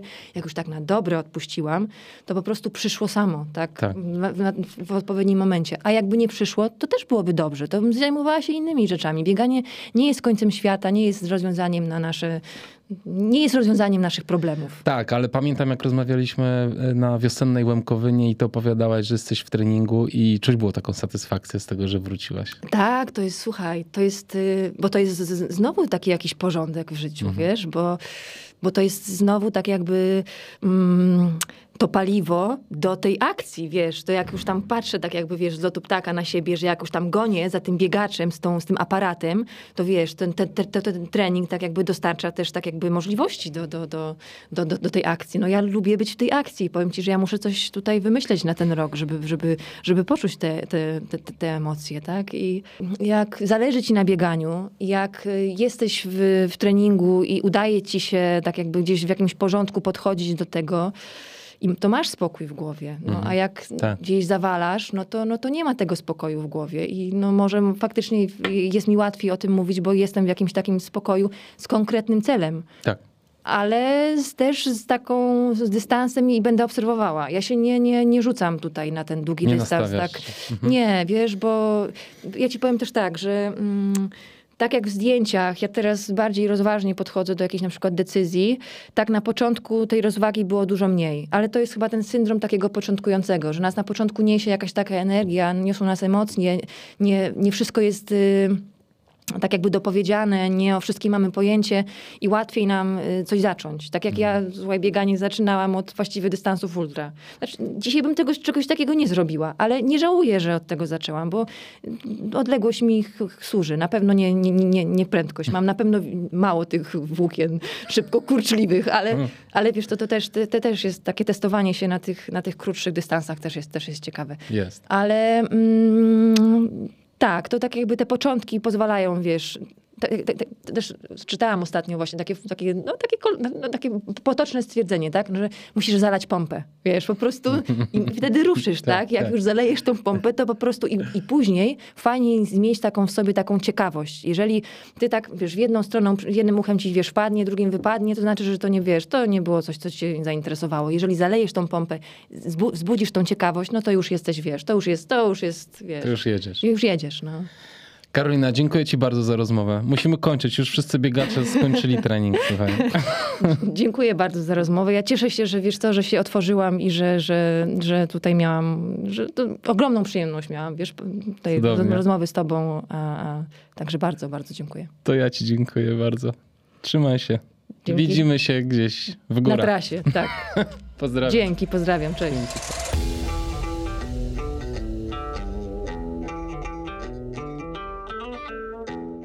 Dziękuję, że wysłuchaliście tego tak długiego podcastu. To są piękne chwile, gdy całe to nagrywanie pozwala mi poznawać i spędzać czas z takimi wspaniałymi osobami jak Karolina. Ja też jestem mega wdzięczny za życie, które mam. A wy?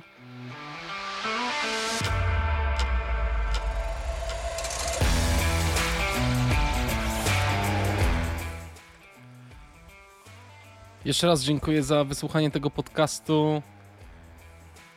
Jeszcze raz dziękuję za wysłuchanie tego podcastu. Jeżeli podobał Wam się i chcecie go wesprzeć, zapraszam serdecznie na patronite.pl ukośnik Black Hat Ultra. Tam możecie finansowo partycypować i wspierać e, ten podcast. Dziękując wszystkim patronom dotychczasowym za wsparcie, chciałbym alfabetycznie wymienić dzisiaj osoby, które wspierają, które wspierają podcast najdłużej.